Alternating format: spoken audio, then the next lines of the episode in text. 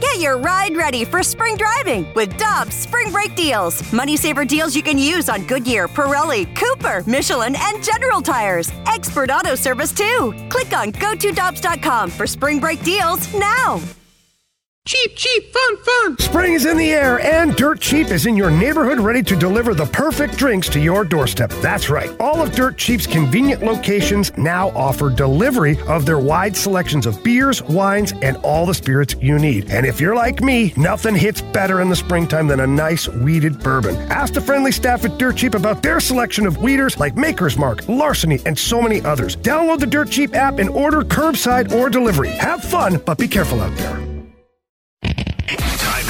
Fast Lane Podcast, presented by Dobbs Tire and Auto Centers on 101 ESPN. The Cardinals need Jack Flaherty to figure some things out. Let's see what he has in store tonight in game one.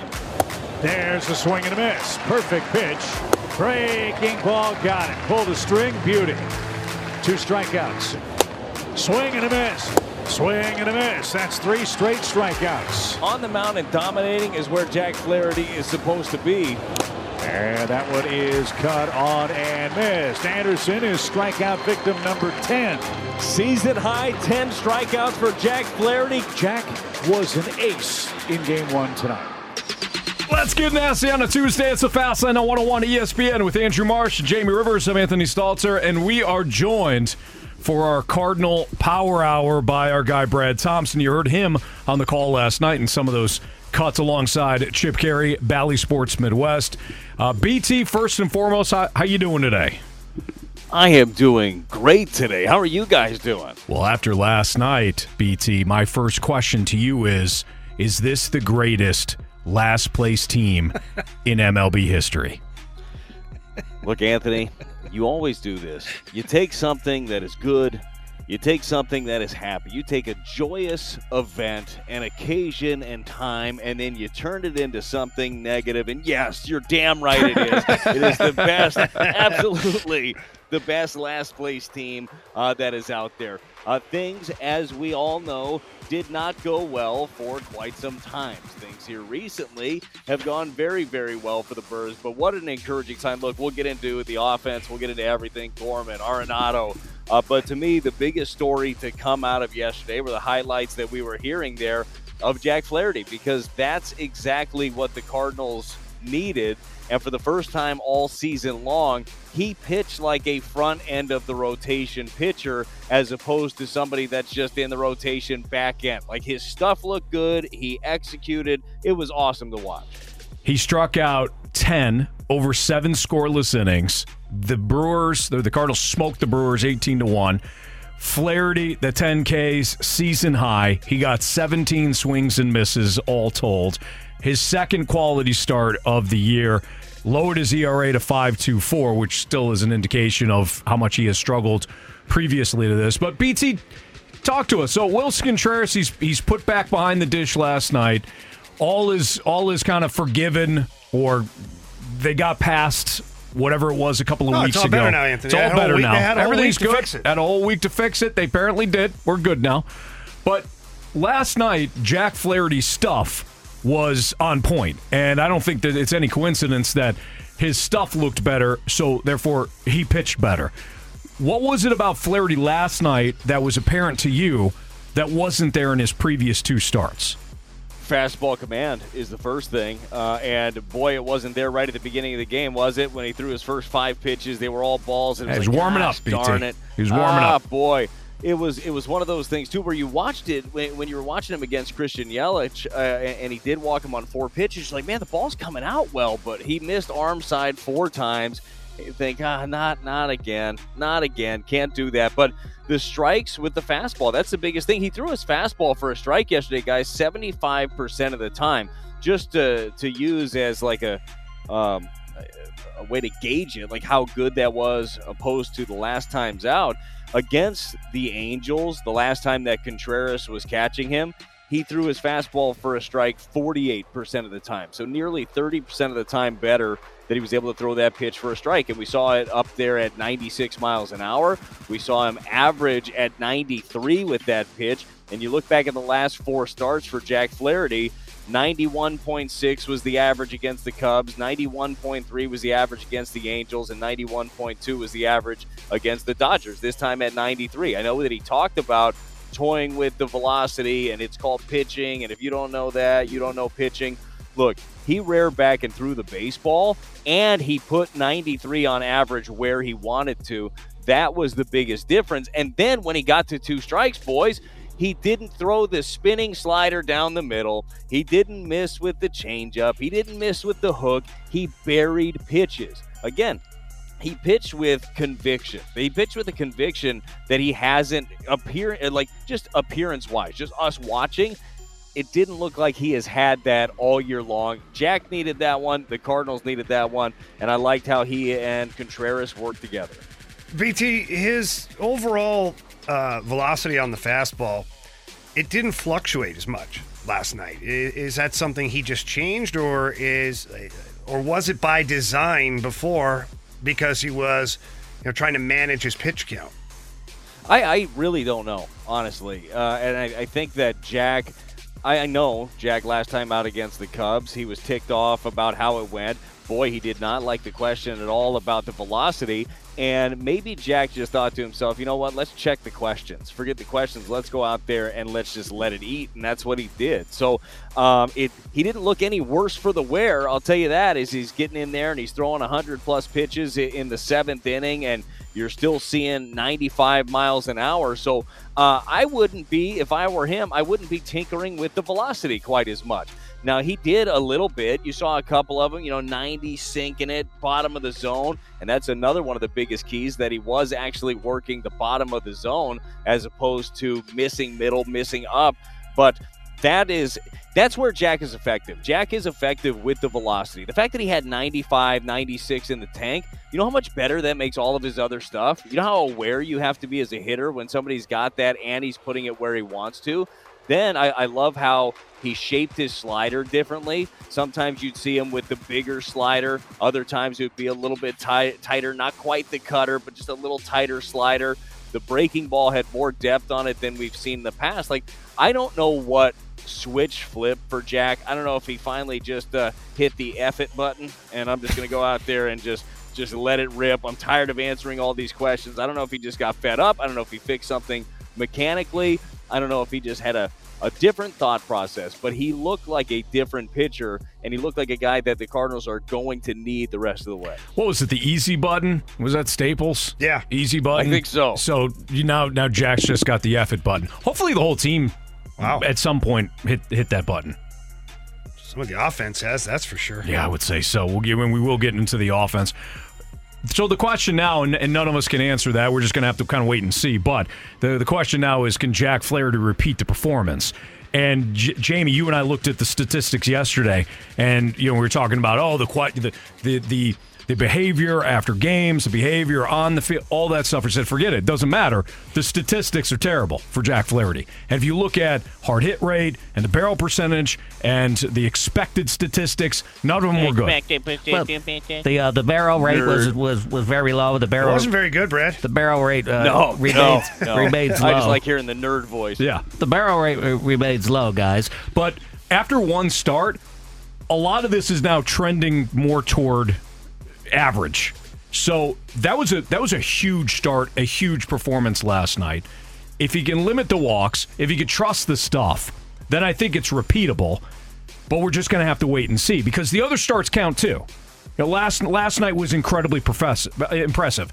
The the previous two starts where he was knocked out early and you're leaning on your bullpen and fr- you know potentially frying them out for for an entire series, they count too. So we're just going to have to wait and see if Jack Flaherty can repeat what he what he did last night.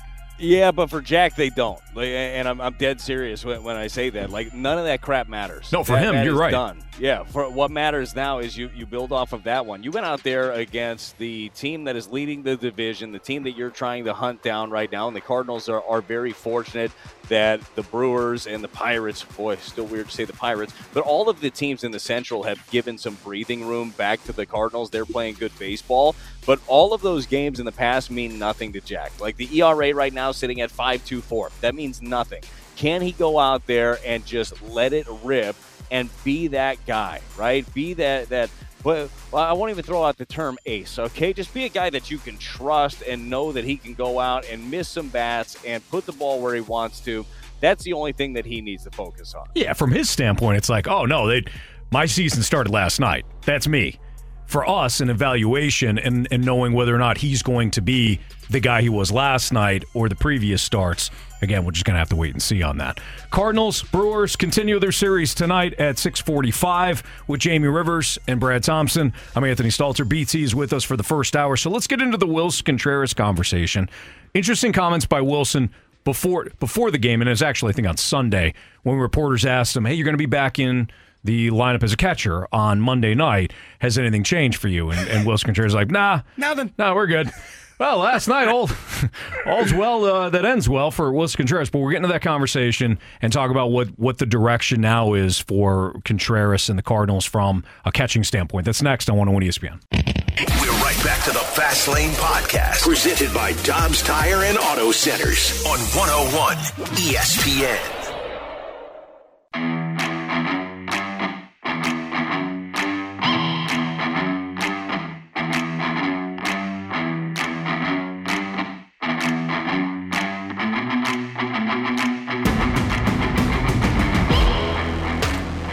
There's conversations throughout that game that were really good as well.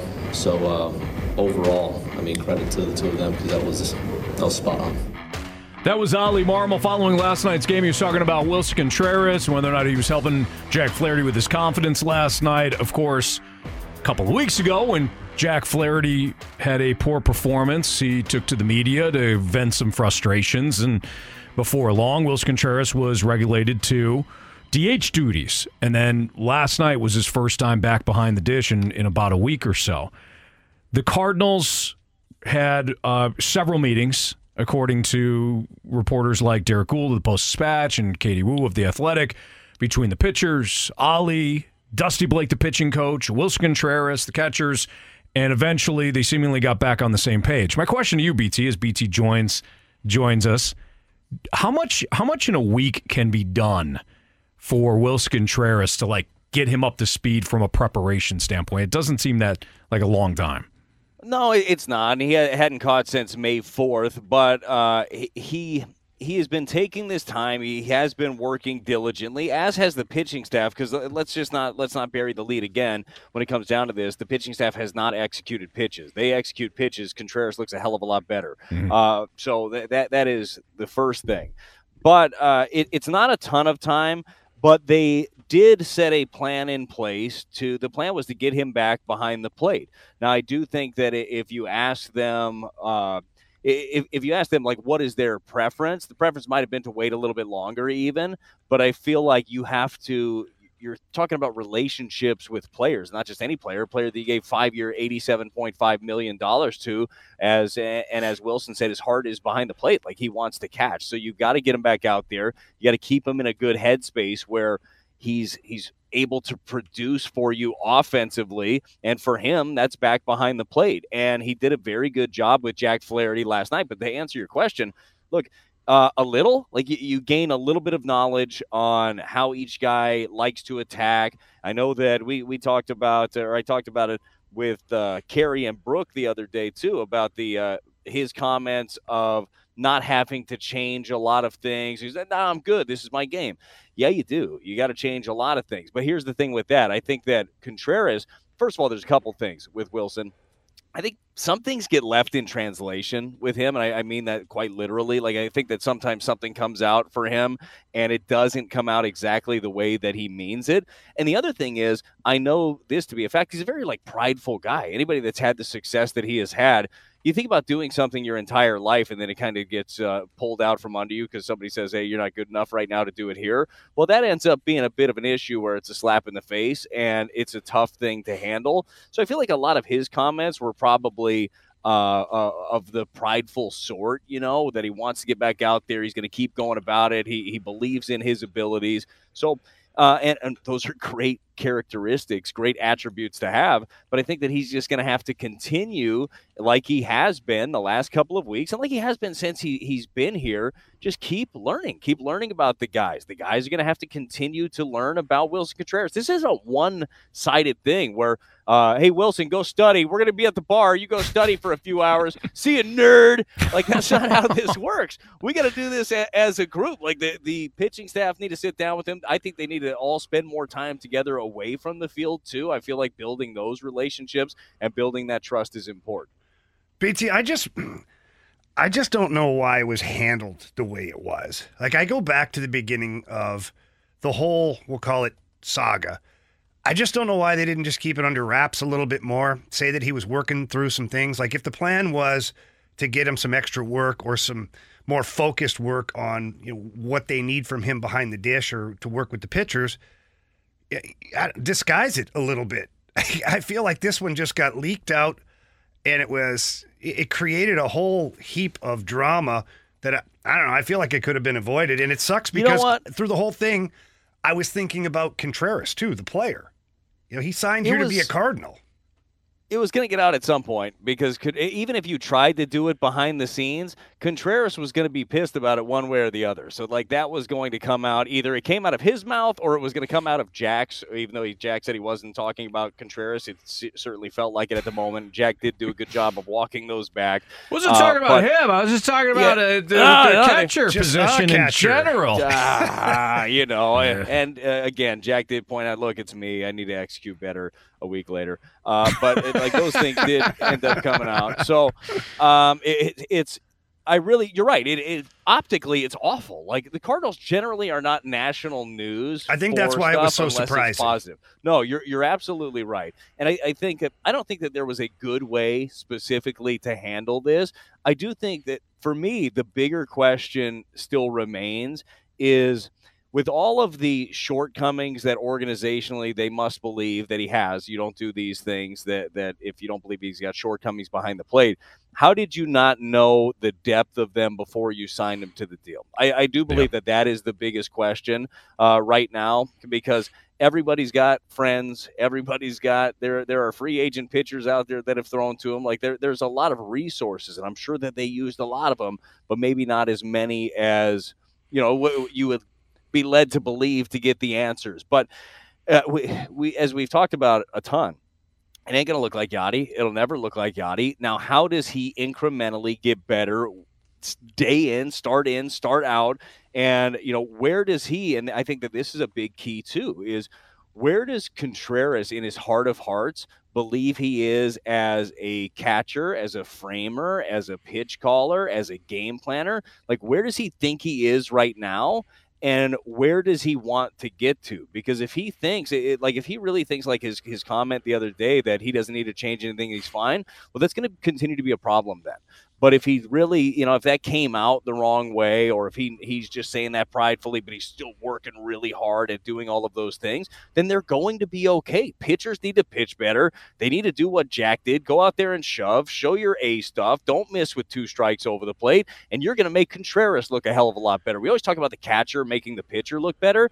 I think his pitching staff could do that dude a solid, make him look a little bit better. So I guess the, the last thing for me uh, about this is know, what happens if nothing really changes? Like, what if it's just incremental, small little changes, but that overall, you know, Willson Contreras is who he is. He is who you signed. Like the back of his baseball card uh, is telling you who he is. And what if he can't get to that level? What if the pitching starts to struggle? Like, what's the pivot? Is I mean, that's the yeah. worst case scenario.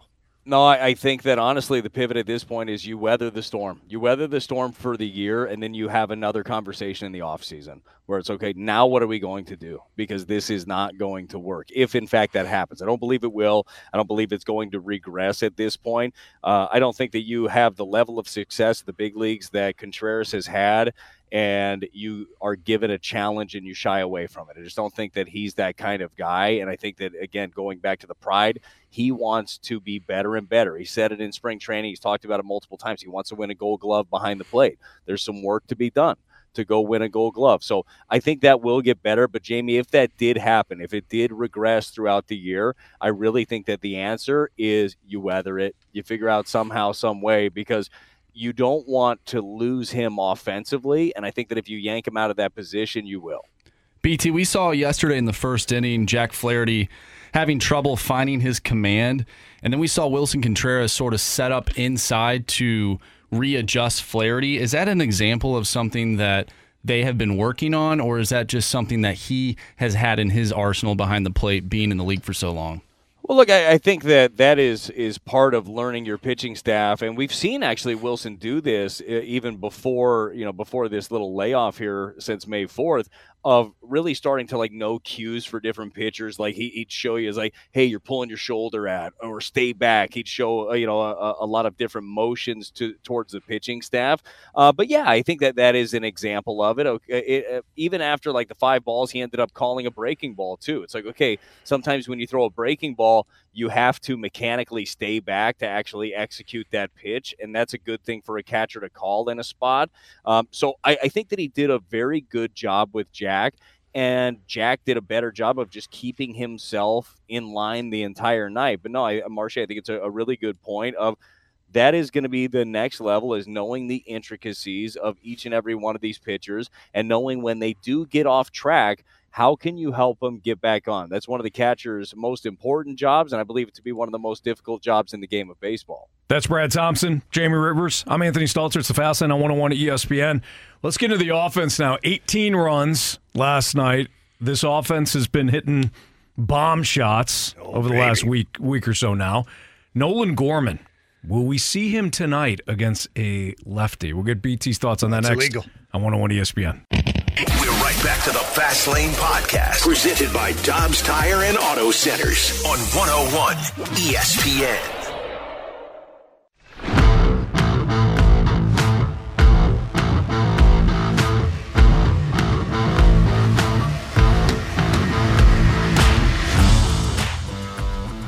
Swing, That'll bounce off the fence. Two-run score. And Goldie will be stopped at third. It's an RBI double for Nolan Gorman. And the Cardinals are pulling away. It's seven to nothing. Swing, fly ball. Deep right field. Gorman has a three-run homer. Unreal. Save some of those runs for tonight, huh, boys? Oh, I hope so. I was a little worried watching that last night. I was excited. I was happy. I thought it was fantastic. But at the same time, I was like, oh boy, come on. Don't use them all up. last year, they had a couple of these games and the, they followed up with like a one run game the next day. It's not supposed to work like that, but somehow it does. I yeah. yeah, I mean, I'm, I, I don't have an exact science behind what no, I'm saying. you do. I saw the uh, pie graphs and everything and back in the office. You did, huh? Yeah, the charts. What kind of a pie graph did I have, Anthony? You what did it look like? Looked like a pie. Yeah, but what was the percentages? Uh, 80%, 82.2% of the time, uh-huh. they only score a run after scoring 18 runs the previous game. That was a lot of thought put into that. Yeah. Anthony, what some... kind of pie do you like? If you had to pick a pie right now, what's yeah. your favorite? Yeah. Pumpkin pie, probably. Really? Yeah. Pumpkin pie. Hmm. Jamie, what about you? Um, I like good old apple pie. Mm. Well, apple pie. You yep. like it warm? Who doesn't? Yeah. Gotta have it warm. Yep. BT? I like all the pies, guys. I'm a big, big pie guy, uh, especially uh, any of the, the I don't know, chocolate cream pie, mm. banana cream, coconut cream, any of the cream. You just like uh, any of those creams, huh? Interesting. I'm in. Yeah, yeah. big fan. A big fan. Now I'm hungry, to tell you the truth. Makes sense. So uh, let's get on with it. What are we Bet talking about here? Do you have so time? to eat some pie. Yeah. Do you have time before you got to go down to the ballpark? Maybe take in some pie? Yeah, probably. Good. Yeah, chances are. You're all dressed up, though. You to be careful. Yeah. Well, I don't want to get it all over myself. Right. Yeah. You may want to replace that shirt. It's Fastlane on 101 ESPN. Brad Thompson, Jamie Rivers, where we've missed BT. Nolan Gorman, three for five, home run, five RBI in that route last night over the Brewers in 18 plate appearances because he's only started three of the Cardinals' last six games. 18 plate appearances. He's got three home runs, three doubles, 10 driven in, has walked three times, and he's just an absolute monster.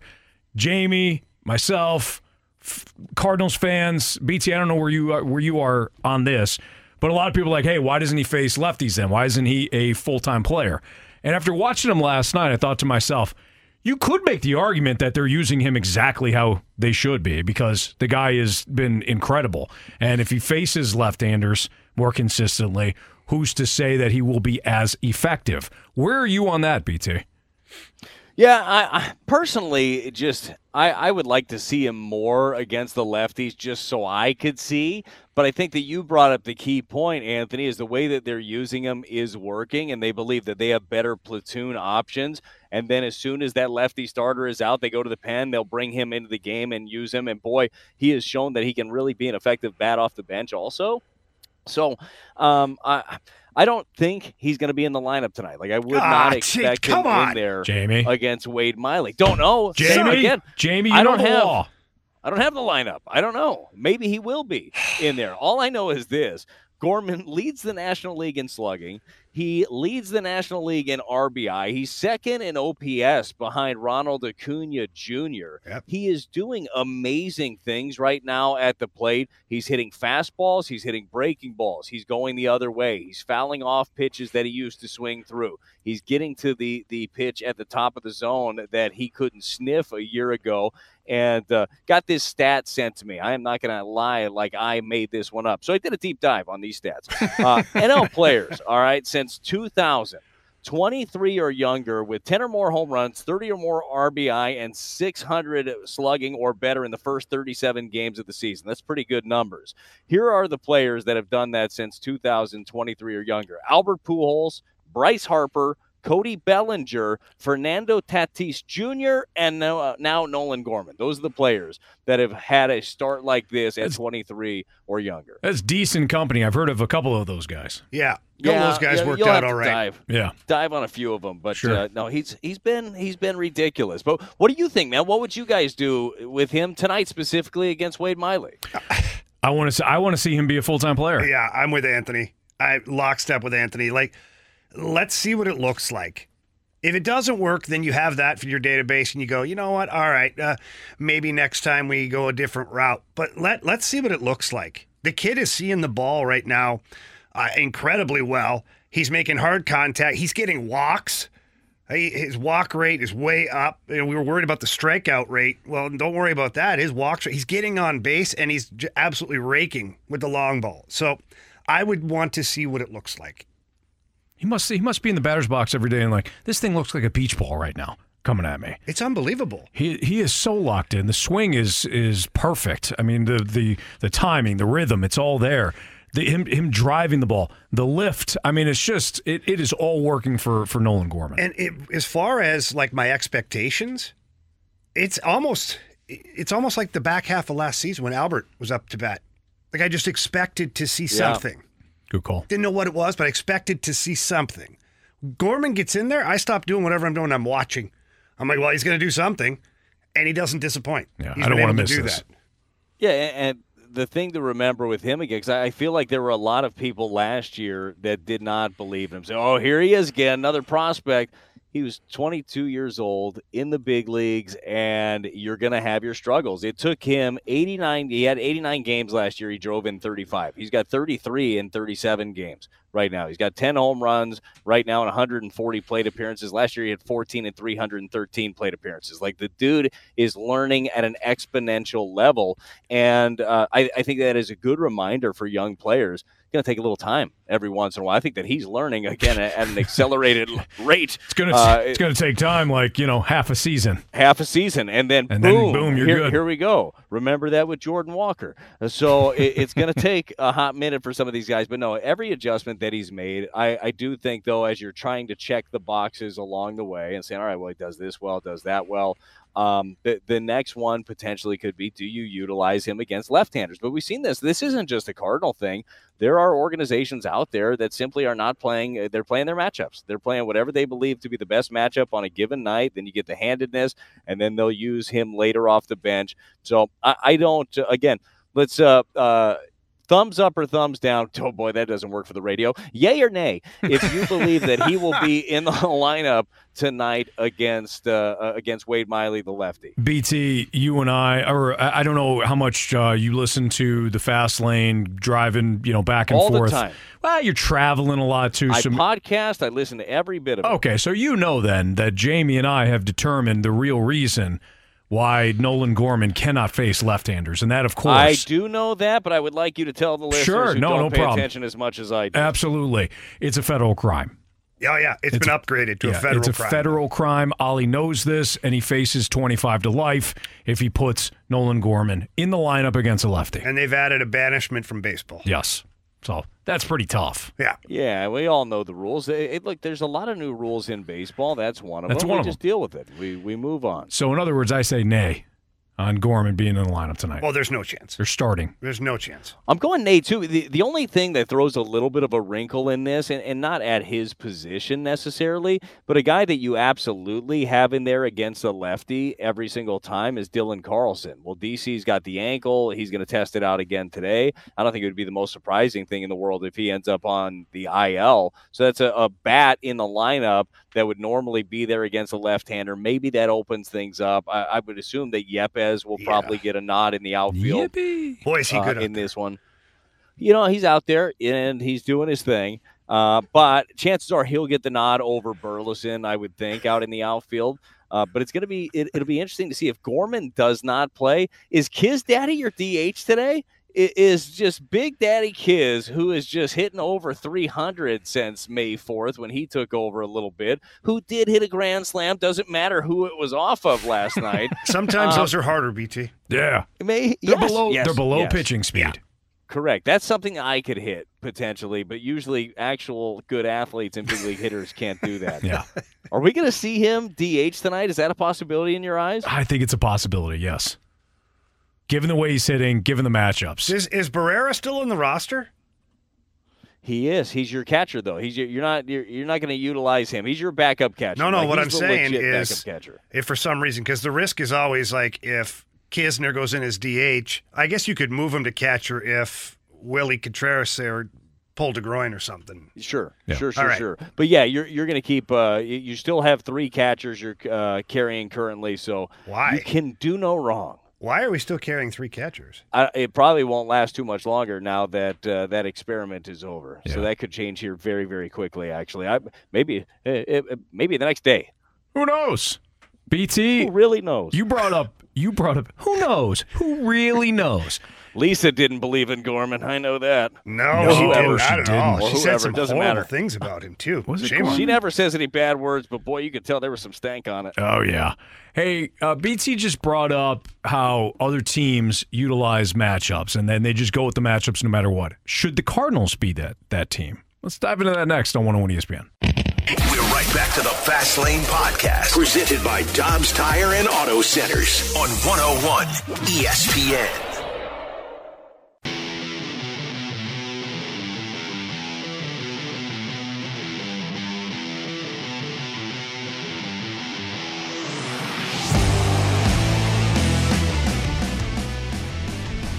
Yes.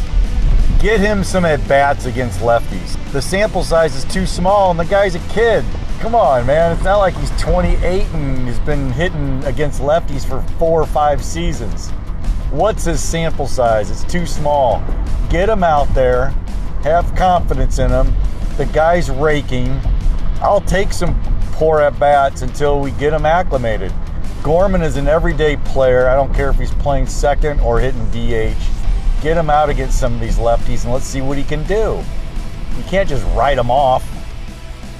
You can't have him just hit against righty righties. It's too old. It's too young. Something one of them. What? Can't take her out. Is her house? It's too old. What are you talking about? That's what Todd made me think of there. Can't you can't let Nolan Gorman not hit against lefties. Sample smi- size is too too small. Well, how are you going to grow the sample size, Anthony? Exactly. You get him out there starting tonight against Wade Miley. All in It favor really is one of those. All uh, in favor say aye. aye. Aye. There we go. Aye. All right, we're good. Go ahead, BT. That you had your being hand said, up. it really it really is one of those chicken or the egg ones, right? Because the sample size, to the Mike Dropper's point, uh, 33 is the number. 33 plate appearances that he's had at the big league level against lefties. He's had 10 plate appearances this year. He's 0 for 7, a couple of walks. Um, so it's there's not much that you can draw from it. But you think about this, think about it from their side, and Anthony, I think that you you brought up this point perfectly a little bit earlier as we were talking about Gorman. Um, you, you heard the mic drop talking about what was the mic dropper's name again? Todd. Todd. Todd. It was that Todd that won the first Gauntlet Trophy. Is that the same Todd? I don't think so. Wow. I don't think so. All right. Yeah. Okay. It's possible, but I don't think so. No, I doubt it. That Todd left town. He knew what was good for him. um, that's uh, so. The the question is, you know, that as Todd brings up, hey, we'll take some bad at bats. Want to see it, and you want to get the reps in. Look, I, I wholeheartedly understand that uh, that thought. What if some of those bad at bats turn into like bad at bats against the righties? You know, what if some of that like throws off timing a little bit? He's just working so well right now. He did take an at bat in Boston though against a lefty. I think he drew a walk and, and looked good in the box, looked confident. Um, the the the question is, if you believe that you have a better option in the lineup on a given day than Gorman against a certain pitcher, then you use it. But to me, if you are hemming and hawing about it, kind of like we're hemming and hawing right now, it's like, mm, I don't know. Then let's go with the kid that's hitting monster tanks that Yes. leads the league in RBI and slug and second in OPS. I kind of like that. But maybe Preach, they're Brad, not hemming and hawing the way that we are. Well, maybe they should be. Yeah, I was just about to say, why are they not? Yeah, maybe they should be. More hemming and hawing. Like, what do they know that we don't? you All right, know? so hear me out on this one, guys. So BT, All right. BT, last segment you talked about there's there are teams in the league that just come hell or high water will play the matchups. I don't think the roster is conducive for the Cardinals to play the matchups. if if you're the Giants and you have a bunch of guys that are really halftime play, you you signed a bunch of guys over the last couple of years to to really just platoon. That's how they won 100 and some odd games uh, three years ago. They're like, hey, listen, we know you can hit lefties. You're only going to face lefties. We know you can only hit righties. We know you're only a power hitter. And they just kind of assembled their roster that way, and they did it on the cheap. The Rays have been doing this for years. We'll just play the matchups because, God forbid, we spend any sort of money on this on this organization. So we'll just play the matchups. I don't think the Cardinals roster is conducive to that. I think they should be they should have full-time players and part-time players and they should stop with the matchups. That's just me. Yeah, but uh, do you think that the Cardinals are doing a ton of matchups right now? Not right now, no, but I also think they've got a bunch of injuries. Tyler O'Neill, Dylan Carlson being out. I think the injuries have impacted that has the, the injuries have led to less congestion, I think, with the Yeah, lineup, in would- my opinion. I would agree with Anthony because at the start of the season, it felt like every day was matchups. Like when we do the lineup game, every day it would change because of a lefty or a righty on the bump. Top of Yeah. the order, right down does through the bottom of the order. Okay. With certain players, I feel like the Cardinals were doing it for, up until recently. They were they were doing it more times than not. Where they had they they would turn Dylan Carlson into a part time player. Maybe maybe that's what he is. Tyler O'Neill, same deal until he got hurt. I felt like they were playing the matchups a little bit more before the, a couple of guys got injured. But maybe I'm yeah, wrong I on that. Well, no, no. I think one of the biggest problems. You're not wrong. Like they were mixing and matching a lot. The problem is nobody was freaking succeeding. You Very know, so true. like, like, do you just keep rolling the same thing out there over and over again for the sake of continuity? We had this conversation earlier in the season as the team was struggling. Now they're the best team in the world. No Let's not doubt. name the Dodgers. Yeah. Uh, but they're uh, like it, it was. Well, you're you're moving it around too much. We'd have been pissed off if they'd have kept it the same thing. Shildt kept it the same thing. And He uh, I know that guys that were playing for Shildt, a lot of those guys didn't like the fact that it was the same thing night in and night out. I think that there's a balance to it, and I think that that's the art of managing Sure. is trying to figure out exactly where that balance is. But there are some guys that you're going to want to platoon other than you know more than others, and there are going to be cornerstones that are going to be in there every single day for your lineup. You know, over at the uh, the corners that Goldie and Arenado they're going to be in there every day. Lars Nootbaar has proven that he's going to be in there every day. He's hitting 370 against freaking lefties. That guy's going to be in there. He has uh, quietly every- been great. he's having a monster year. Like he really is. Like it, you saw the a little bit of a slow start, so we use we can use that May fourth again. I feel like a lot of things have changed for the Cardinals since May fourth, which was uh, the last game. I think that was the game that uh, Jack gave up all those runs, and then Willson wasn't the catcher for a minute. but buried the hatchet, right? Sometimes, you know, sometimes you do stuff like that. Everything's perfect but since now. then, All he's better. hitting like over 430. He's uh, entering today. He's hitting 310. Like it, it's crazy the jump that he made because before that he was hitting 214 on the season. He's it nearly raised his average 100 points in the last 11 days. So it- it's nuts to see the tear that Newt is on. He's an everyday player for you right now with your outfield. Uh, Dylan Carlson had solidified himself as the center fielder. Whether there's more to be had from the left side of the plate or not, he was going to be the guy, but the tweak of the ankle has been an issue. And then your other spot in the outfield, like I think even when Tyler O'Neill comes back, that's going to be a flip of the coin. Who ends up being out there? Who's playing well? I, I, I really think that that runway for O'Neill that they wanted to give him early on, he's run out of runway. Of you get the everyday at bats. It's that is going to be a mix and match position. Yeah, he's got to. Uh, he's now got to drive the plane back around and try again. It's going to take a while. Touch and goes. Is that what that is? Where you just like land, you hit, and then you come back around, you just keep practicing the touch and goes? Absolutely. until I you actually- get it right. I actually don't know, but my, my brother in law is a pilot. I I could ask him. Oh, so you just by proxy, you're a pilot too now? 100. percent Yeah, Jamie. It's understandable. Thank you. BT What airline, Anthony? Southwest. Oh, Southwest pretty reliable. Yeah. Other than right there around you know the holidays where things got botched for them. Yeah, a little bit. Um, but outside of that, I mean, uh, It's quality. they're trusted to me. yeah. No, he's uh, Big Southwest fan. Yeah, yeah. Me too. I like Experience I with another airline recently, so uh, big. What's it Southwest. rhyme with? Uh, Smelta. N- No, no, it was. Uh, Samerican Smerlines. no, it's the. Uh, I'm trying to think of a word that would go with this. Um, Frontier. yeah, that would be it. Just pay that man his money. I was gonna go with Beer No, the old Bruntier was. Uh, wow, that's a bad Not one, great. guys. I'd rather walk. You're going to Canada. Yeah, I don't care. I'll care. do it. No Yeah, problem. I probably get there about the same time. BT, uh, love having you on the show, man. We miss you. Have a great call tonight, and we'll talk to you toward the end of the week. Sounds good, fellas. Take care of yourself. I'll talk to you soon. Have a great show. All right, thanks, brother. That's Brad Thompson here in the Fast Lane on 101 ESPN with Jamie Rivers and Anthony Stalter. What have we learned from the NHL playoffs thus far? We'll talk about that next. We're right back to the Fast Lane Podcast, presented by Dobbs Tire and Auto Centers on 101 ESPN. Vegas has proved, you know, who they knocked out. You know, first they beat Winnipeg in five, and then just taking out the incredible Connor McDavid and Leon Draisaitl and, and the Edmonton Oilers the way they did, so well coached. And then you're going to go up against a Dallas team if you're Vegas, who has a great goaltender in Jake Oettinger, and that would be the biggest challenge for them being able to take out a team that has the two best players in the league on it, you really feel the confidence. And this is a, a Vegas team that, you know, they know success. They've only been around since 2017, 2018, but they know how to win when it matters most. And I think they're built to win a Stanley Cup. It was Linda Cohn talking about the NHL playoffs. Jamie Rivers, Anthony Stalter. It's a Fast Lane on 101 ESPN 302. Your time check is brought to you by Clarkson Jewelers, an officially licensed Rolex jeweler.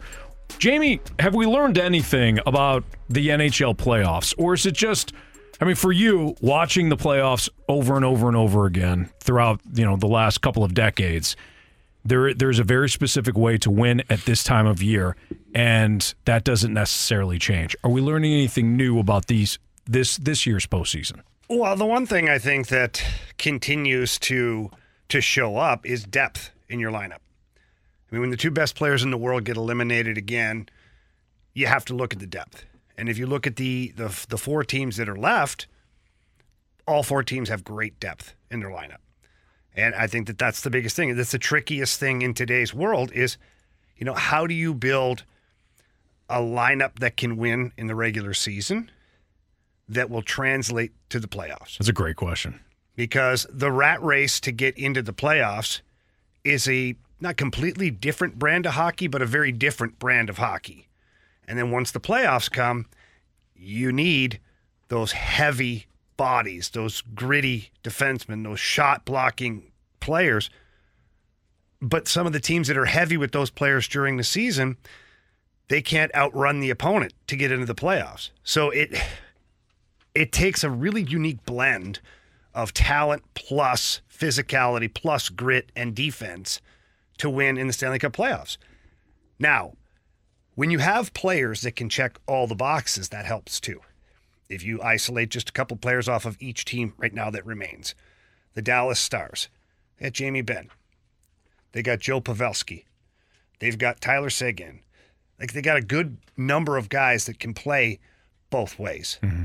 You look at the Florida Panthers, ton of guys. Bennett, Tkachuk, Barkov, those guys, you know, Verhaeghe, they're guys that play hard defensively, will block a shot, will run you over, and they can score goals. Vegas has Mark Stone, you know, Alex Pietrangelo. Damn like- near like everybody. they do. But what's surprising about the Vegas Golden Knights, and you know, everybody kind of gets frustrated with the way they manage the cap over the years, whatever. They're not all that different from the other teams that are remaining from a salary structure standpoint. You know, they have Jack Eichel that makes $10 million. Mark Stone makes 9.5. Then the drop off goes to 5.9. It's a big drop off and the rest of their roster is less than 5.9 million to the bottom tier of them. Ivan Barbashev at 2.2, Phil Kessel at 1.5. Like it goes down on the on the blue line. It's 8 million, 8.8 for Alex Pietrangelo, and then Martinez at 5.2. When you look at the other teams that are left in the Stanley Cup playoffs, it's very much the same. So it's like top heavy with a couple of guys at the forward position, top heavy with your number one defenseman, and then you have to average it out. Kind of like Army has done with the squad that finished the season. They got he he went and acquired players that were in that two to three million dollar range. Mm-hmm. That's the key to success now for me. Is how many gems can you find between two to three point five or two to four million? Guys that you can rely on to get you into the playoffs and then bring that grit to the table. Because that's kind of what's trending right now. Like the Florida Panthers, just to, to expand on this conversation, Alexander Barkov makes 10 million. Matthew Tkachuk makes 9.5. Then it's dropped down to six and a half. Then it drops to 4.4. So you've got a couple of big dogs back there, and their big dog on the blue line is Ekblad at 7.5. Then it drops to 3.5 is the next highest paid defenseman. Yeah, it's interesting. It's kind of like they've got they've got their stud. Yep. And then they're looking for bargains. Yeah, they're looking for adequately priced players that can be serviceable. Brandon Montour was in Anaheim. Why they ever traded this guy, I have no idea. He is a Norris Trophy type player, and he's absolutely driving the bus back there for the Florida Panthers, and they got him at 3.5 for next year, too. Hmm. So I guess the common denominator in in all of this is when you're building your roster, you have to have your top end talent. And then you got to fill it up with good depth that gives you value too on the salary cap.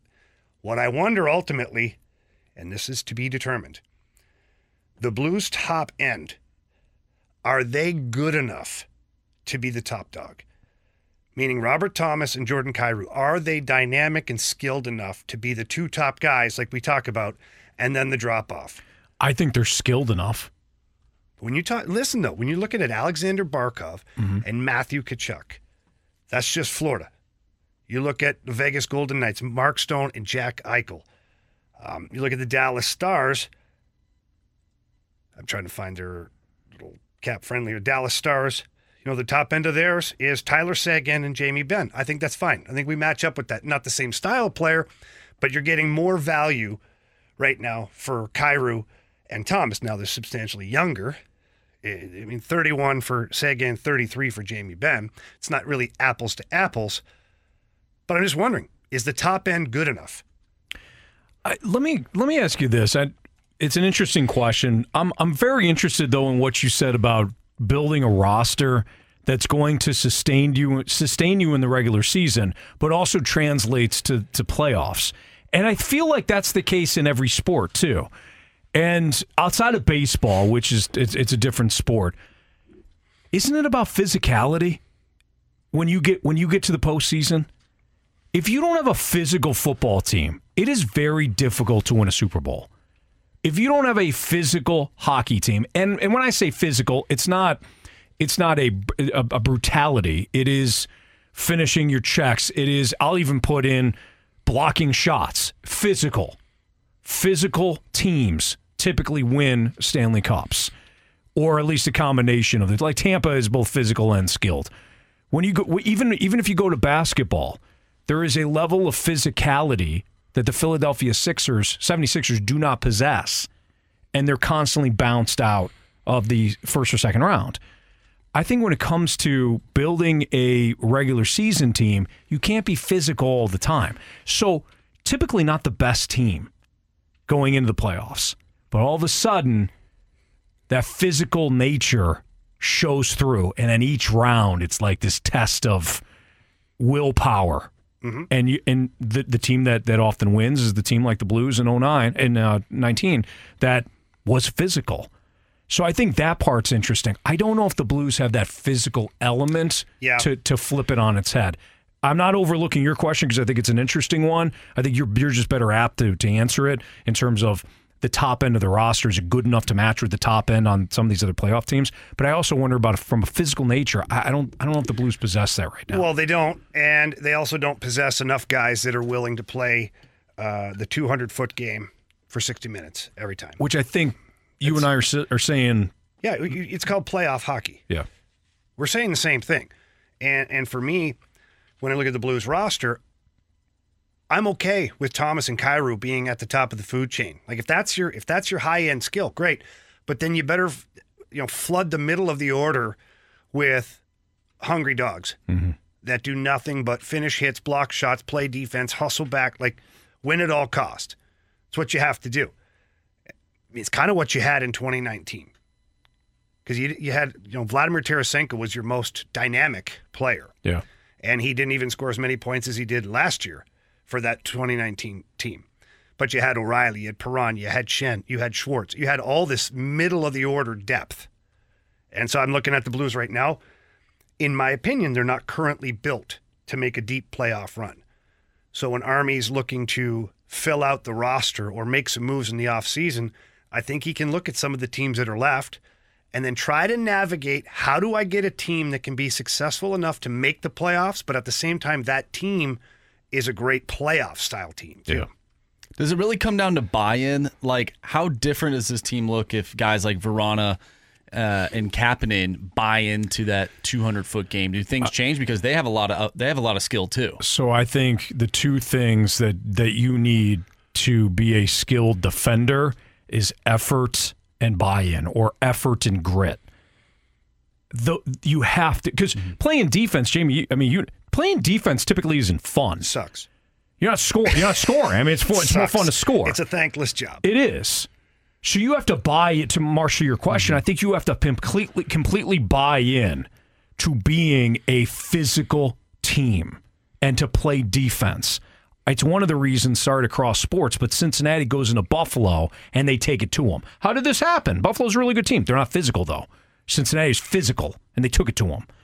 And I think when it comes to hockey and you're watching a team like Florida, how does a team like Florida overcome a Toronto team that's got all this skill, or hell, a Boston team that's got all this. skill? They took it to them. Yeah, they brought They're it. They turned it into a street fight. Yeah, absolutely. And again, it's not like dropping the mitts and fighting. No. they have those guys, but it was the relentless ability to play defense and never give up on a play.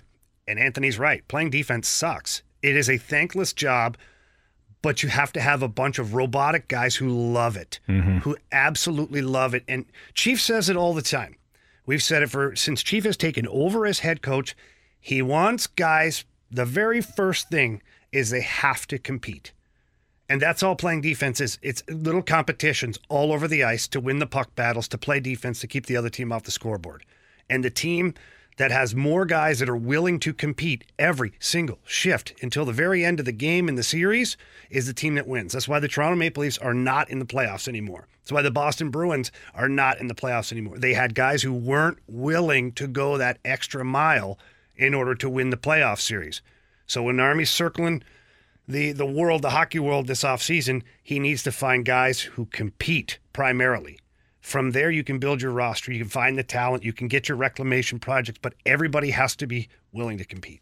We've got the conference semifinals coming up in the NHL. You've got the Dallas Stars completing their series victory last night over the Kraken, so they'll take on the Vegas Golden Knights.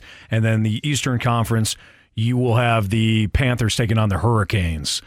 You're talking about four four teams that are that are physical. I think three of those teams specifically, Vegas, Carolina, and Florida, are definitely physical. Dallas is Dal- too. Dallas is too, but Dallas has got some speed as well. I think that's kind of interesting. I'm telling you, people are underselling the Carolina Hurricanes right now. I've had this debate with so many people.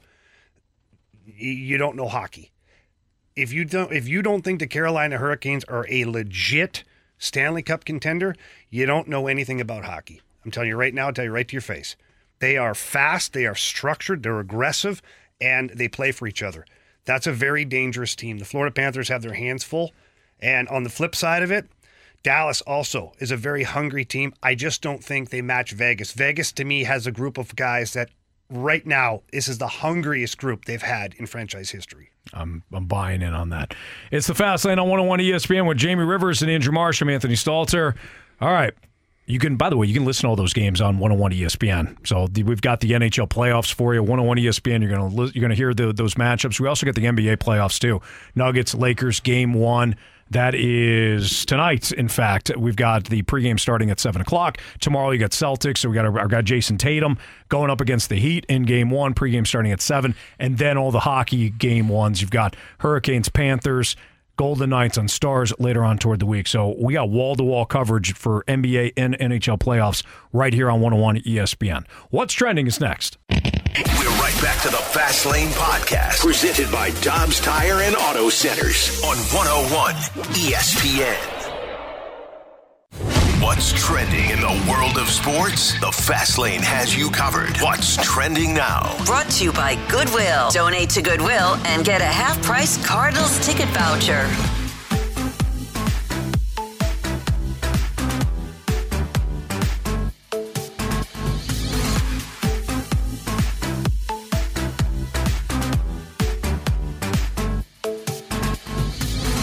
Welcome back to the Fast Lane here on 101 ESPN. Anthony Stalter, Jamie Rivers. I'm Andrew Marsh, and it's time for What's Trending. Guys, how about Michael Wacha yesterday? Flirting with the no no. He went seven innings, only gave up one hit, ends up picking up the win with 11 strikeouts. He's 4 and 1 on the year. Michael Wacha. He's We were- talented. We are talking about him, maybe maybe trying to get Wacha in the offseason. Very true. Yeah. Probably should have done that. Michael Walker. Maybe. Michael Walker is, has always had talent. And when you're talking about his his approach is that that downward plane, it gives a lot of hitters issues. Unfortunately, he's had the, the injury history. And this is why he's also bounced around. He's been a really nice compliment piece to various teams now over over his career. But at one point, this was supposed to be the guy that took the baton from Adam Wainwright. He's got a stuff. And it was fun to watch him last night. It's a good pitcher. It's a really good pitcher. Good for him. I'm happy for him. Seems like a good guy, too. That's important. Michael Walker from United States. Texas A&M. That's correct. Oh. I almost said the University of Texas. Did you? Almost. But then he fired in with the United States of America and it, It my brain seized up. The hamster fell off its yeah, wheel. literally was like, "Grr." Mike Eruzione moment. Yeah. was. Guys, to no surprise, the 76ers have fired Doc Rivers after three seasons. Uh, no shock there after losing game seven, which he is notoriously known for, um, especially with the way the Bucks fired their head coach and the Suns got rid of their head coach. After those two were in the finals just two seasons ago. No shock that Doc Rivers is out. This is always confusing to me. Not confusing. It's always a, a, an interesting debate when you talk about coaching in any sport. When you have a coach that is that continuously has success to get you into the playoffs, mm-hmm. but then finds a way, or the team is not good enough, and the coach ultimately gets fired. And then the next job Doc Rivers gets, he'll get that team into the playoffs as well. Like it's like the Bruce Boudreau syndrome, where Boudreau never was able to advance past it, but he, you know, up until this last stint in Vancouver, Yeah. he was always able to get teams in the playoffs, get them in, get them in, get them in. Doc Rivers, he does it. He's been very successful as a head coach, just not ultimately successful, and he gets bounced around. Uh, You're right. It's Uh, weird. 154 and 82 made the playoffs in each of his years in Philadelphia. Jamie, to your point, the Sixers though have lost the Eastern Conference semifinals in each of their last uh, two two of their last three seasons, or in in each of their last three seasons. So you blow a three two lead to the Celtics, and the Celtics are incredibly talented, but you've got. Joel Embiid, and despite my feelings on Embiid, he's still an M- he's still the MVP this year. You got James Harden, you've got a talented group and ownership, the expectations arise, and the fan base in Philly is is is over it. Oh yeah, They listen to the just trust the process for all those years, and then finally they've got teams that are consistently getting to the semifinals and consistently losing. You're not going to get rid of Embiid, so Doc Rivers is the one to go. But to your point, if Doc Rivers went to an organization that has struggled, if he wants to keep coaching, and he goes to an organization that has struggled to even get to the playoffs, he will be appreciated. He ain't gonna win anything big, probably, but maybe he goes to a spot and he's part of a rebuild, and he winds up being, you know, uh, has a long tenure with a with a team that is not winning currently. I mean, it, the NBA is a coaching carousel on its own. I mean, he could go to the Bucks, he could go to the Suns, he could go to He any. might. You know what I'm saying? Like he is a, coach where he has won a championship, and that is very valuable in that league. I don't know. I, I mean, I'm not shocked though that that he's he's out of there. So I was a little surprised. Were I was. I was a little surprised because I don't necessarily feel like it was his fault that certain players underperformed. You could say, "Oh, well, you didn't motivate him." Really, you got to motivate him for a game 7 You got to Seriously. motivate. That's what. That's where my head goes with it. Is I feel like the organization just needed someone to point the finger at, and it was like, eh, all right. Yeah, the motivation thing, and Jamie, I think you're you're saying the same thing. That that's on the players. If you if you're if you're Embiid, you're Harden, you're whoever, you can't you can't get up for a game seven when you were up three two. I mean, you you could taste it. You could taste the semifinal, the conference finals, and you you lay an egg. Yeah. There's nothing a coach is going to be able to do. I'm really impressed, by the way. Speaking of talking about like NBA coaches, a lot of times these guys are puppets for whoever the stars are. It's it's really the stars. They don't, the coaches don't get a lot of credit. How about Erik Spro- Spoelstra for Miami? yeah, he's great. He was there when it was obviously LeBron. But that and was a tough transition, And though. Wade. It was When LeBron went there and he was the head coach, like there was a bit of a power struggle mm-hmm. at first. absolutely Because Pat Riley was not the head coach anymore. That's right. right. I mean, he was still a part of the off to a young organization. guy. but- But I mean, he chose it. Pat Riley knows what he's doing. Yeah. and he he handed the the reins What over. has he ever won? Yeah, a lot actually. and he hands the reins over to Spoelstra. Spoelstra, since LeBron that that trio got broken up. I mean, you look you look now. He's got the Heat back in the conference finals. Last year, he lost in the conference finals to a better Boston team. He may lose again this year. Lost in the first round. Lost in the NBA finals. He's only missed the. He, there's two years there where he missed the playoffs, or three, I should say. But this is somebody that different team. He has won with different teams. That is what's impressive to me. You have a coach that's got different players, different stars, different talent, and you're able to consistently lead those guys to the to different groups to the playoffs. I think that's imp- impressive as a coach. I think there's one player on the Heat that's making a huge difference that the 76ers probably wish they still had, and it's Jimmy, Jimmy Buckets. Butler, absolutely. Yeah. Why? What is he doing? Butler Butler plays with that. You, you talk about He a guy his hair on fire. Absolutely. You you're not going to have to go to Jimmy Butler and say, "Hey, this is a game 7. We might we might want to No, he's turn a it up a throwback, notch." man. He's, He's, awesome. aggressive. I love Jimmy Butler. So do I. I can't believe they got rid of him. Can't you though? I mean, I can believe it. Yeah, Anthony, you can just believe sounded it. so disappointed there. But I, I, I like I just think can't the- believe that they Can't went you? in a different direction. I just think that you know, look, we we've often compared the Toronto Maple Leafs to the Dallas Cowboys. Yeah, I know. I hate them both. The the 76ers, I don't know who the comparison is, but the To what 76ers to any sport. The 76ers give me a are, are second, I that, are that team. I'm sure you can. They're just that team that's like, I know you. You're not going to win. You're just not. You know who they are? They're the New York Islanders. Are they? So I don't I- know. the Islanders went to the conference final. In my opinion, they're the New York Islanders. They went to the conference final how many times in a row? They just could never win. They never could win. You know, they're in the playoffs. Good team. Good team. Just they never win. Maybe maybe a fall for oh this is the year. A pretty, you know, they This- have a, they're different a now. good fan base, good history. They just won't win. Sure. The only NFL comparison I have right now at this at this very second is De- is Buffalo. Buffalo, that's a good one. I know you're good, but I I know you're going to get tripped up at some point. I just know it.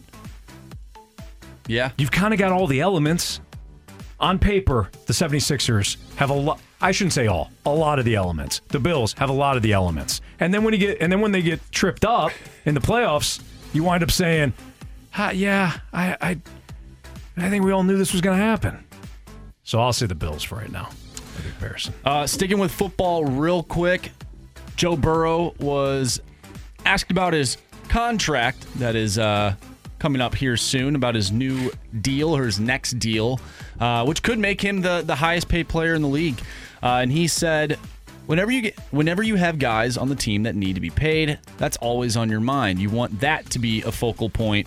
We're working to make that happen basically talking about keeping his teammates who also are going to receive contract extensions, keeping them in consideration. It reminded me a lot of Tom Brady in the way that he would take less money to make the roster better. Absolutely. And he already reminds me of Tom Brady. Yeah, in a lot of Before ways. this. And that's the one thing that you have to be very, very aware of if you're a starting quarterback in the NFL is if you take a slice of the pie that's too big. Which pie? Exactly. The, the rest of the team doesn't get to eat. Not as much as they'd like to. They Mhm. want some of that pie too. And maybe they go off and look for uh, a bigger piece of pie someplace else. Yeah, just a different pie. Yep. that they enjoy. Yep. So either way, Joe Burrow's got to uh, be very aware of how much money he's going to take from the team if he wants to continue to be in the conversation for a championship. Yeah, things change when the when you when you finally pay the quarterback. Things change dramatically because of the salary cap.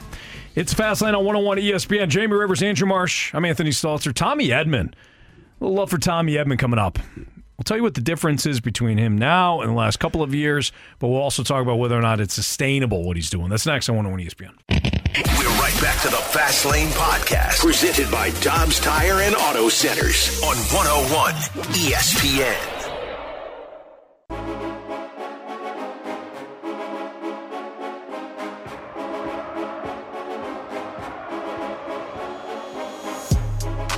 I think it ends up being an opportunity for a big statement. Swing, fly ball, wallop toward right. That one's not coming back.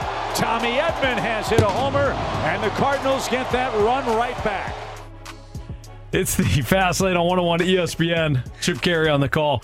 We we got a text message. I was comparing the 76ers. I was trying to think of teams to compare the 76ers do to like we do the Maple Leafs and the Cowboys and other teams like that. I had said the Bills and a texter Jamie said uh, 76ers equal Falcons. Sorry if that hurts you, Anthony. I wish the Falcons had that much success. Are you kidding me?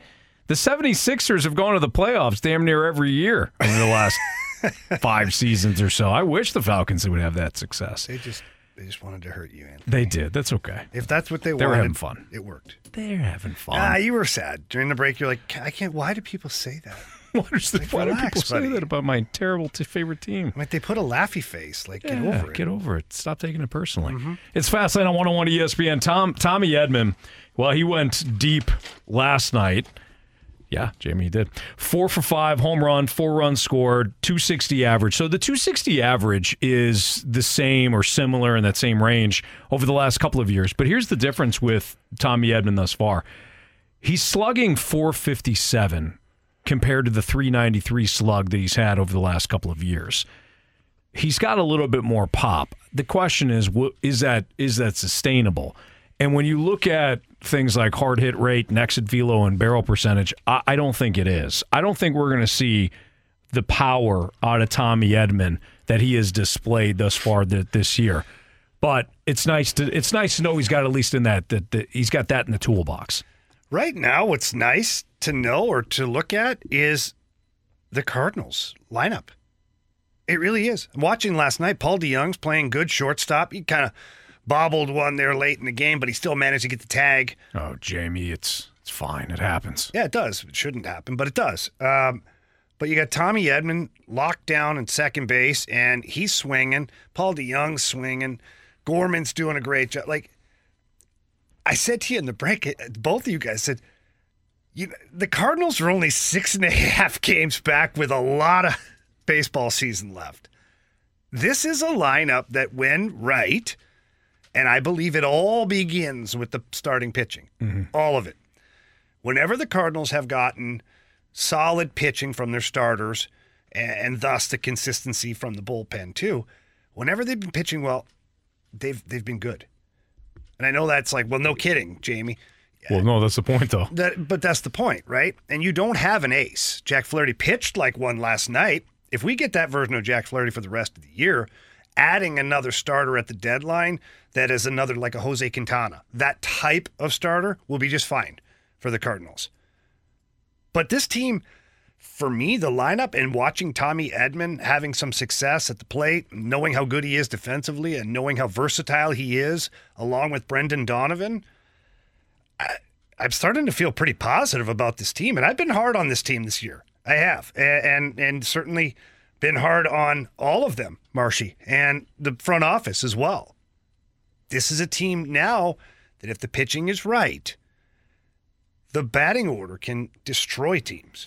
Well, to your point about the pitching, you need consistent pitching because I think that this is a feast or famine lineup. We've already seen that. When they go cold, they go real cold. The home runs dry up. The you know lack of success with runners in scoring positions there. It's, right now, you've hit more home runs than any team in baseball over the last week since uh, outside of the Yankees. You and the Dodgers got 14 home runs since Monday of last week. Monday was the game was game 1 of that Cubs series. They've the Cardinals have hit 14 home runs, tied with the Dodgers. The Yankees have like 21 over that same span. They're the only other team that's that's got more home runs than you. Gorman's got power. Arenado's got power. As we mentioned, Edman a little sporadic power. He's got some Gorman. I mean, these Goldschmidt. You got guys that can hit the ball of the yard. But Jamie, I think it's a feast or famine lineup. I would not be sh- I would not be shocked in two weeks if we're complaining again about the offense. This is why I don't know, Anthony. I might disagree with you on that. Go ahead. You think you think it's going to be consistent? I, I look at the pieces in place right now. Nolan Arenado, he struggled to start the season, there's no doubt. But the back of his baseball card told all of us that it was going to be okay. And right now, he seems like he's figured out whatever it was. Goldie's Goldie. Uh, Newt. Newt, uh, looking on online, Newt right now is in the outfield, playing center field, the all MLB NL team. Yeah, I think our guy Swan sent that to us. Yeah. Uh, so you got Newt, Goldie, Arenado, Contreras. You know, you know what he's going to be. Gorman is the is the game changer for me this year. He's the Albert Pujols of this season. He's the game changer. And from there, you're hoping to get consistent. Do I think the bottom of the lineup might fluctuate and you might have some feast or famine? Yeah, I do. It just it will happen. But those guys that I just named, I feel like they're going to be pretty consistent. And if that's the case, the top of the order is going to be dangerous every game. Well, so let me ask you this then: what what's the difference from what you just said? Given hmm. what you just said, what's the difference now compared to what at the start of the Well, year when you were saying that? Nolan Arenado. So so Arenado got cold, but you a lot of your a lot of your lineup got cold. I understand that, Anthony. So I think it's this is why I think it's going to be f- feast or famine. And if you don't fi- fix the pitching, it's not, it's not going to be. You're going to have I this roller coaster. You know what I mean? I see what you're saying. Ultimately, you're going big picture with this, Yeah. and I don't disagree. I just think that this lineup overall will be more consistent moving forward. Whatever it is to start the season, maybe it was the rotation of outfielders, the um, the changing of number at bats because we're playing the matchups or the whatever. I feel like right now, moving forward, that the offense will be more consistent. And to your point, paired with good pitching, even if your offense dries up a little bit, you can still stay competitive if you're able to get the pitching. That's Jamie Rivers. I'm Anthony Stalter. Is Tyler O'Neill a trade piece? We'll talk about that next, and we'll talk about how some of the, there might be one big issue with that. That's next on 101 ESPN. Back to the Fast Lane Podcast, presented by Dobbs Tire and Auto Centers on 101 ESPN.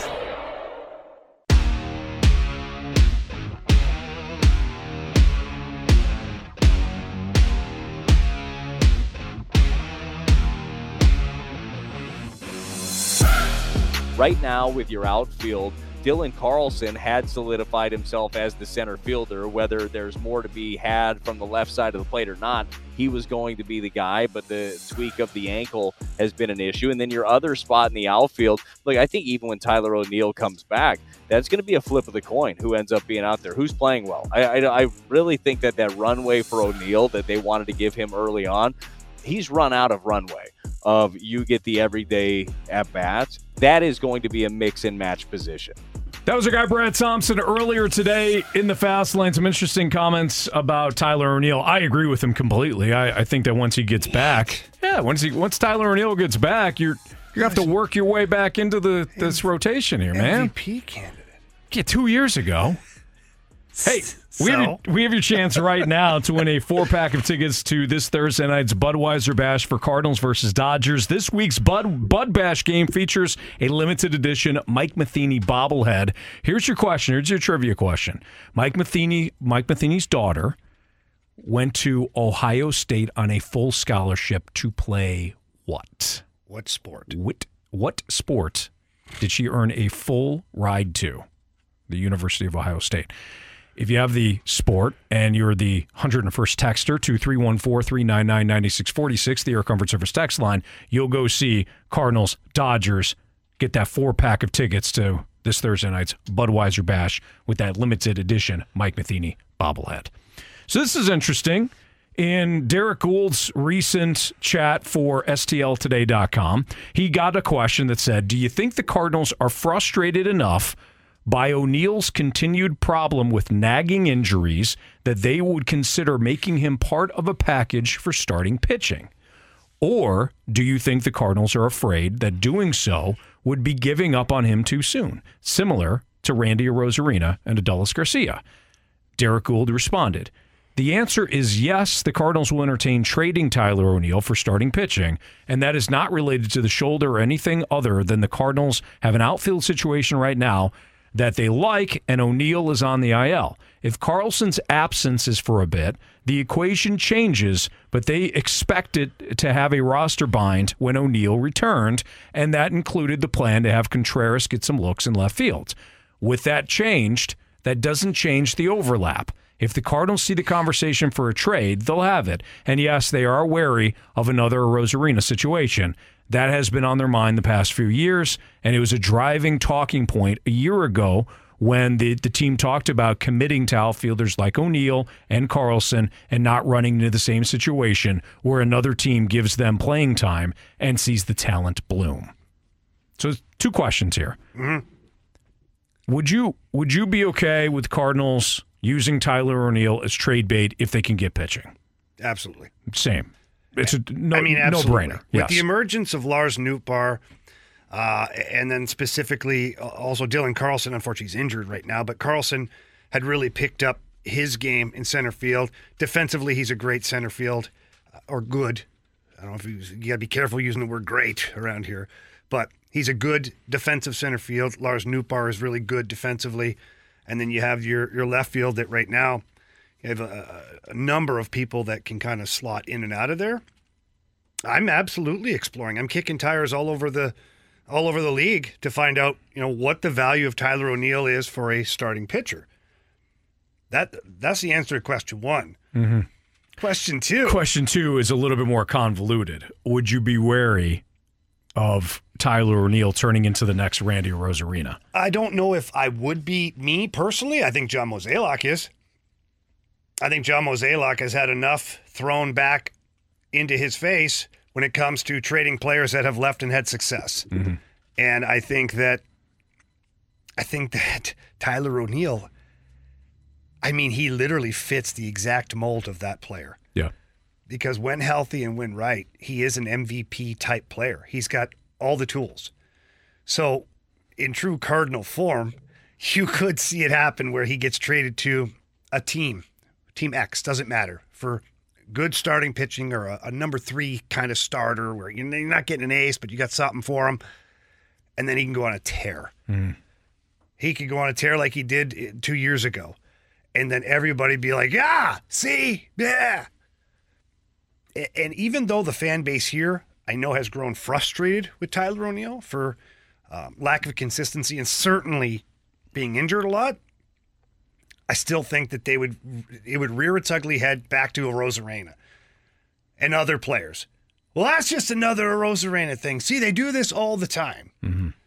So I don't know. I I see that being a little bit of a factor right now for John Mozeliak, um, unless somebody else pops up during the season and just absolutely seizes left field with both the offense and the defense. I don't know. How do you guys feel? I don't think I don't think the two are the same. Just because O'Neill, people have been wanting him traded. I mean, we look at the text line every day. Trade O'Neill. Blah blah. blah. We need pitching. But we Jamie's need pitching. Jamie's right. If O'Neill winds up being good, that those same those very same people will say, "Oh, you traded another dude." They'll No, then- then, then none of their opinions will end up, in my opinion. What? So our listeners. No, I'm just saying those people. You can't be a hypocrite. Don't be a hypocrite. what do you mean those What do you? people? Yeah. The listeners that are saying trade O'Neill.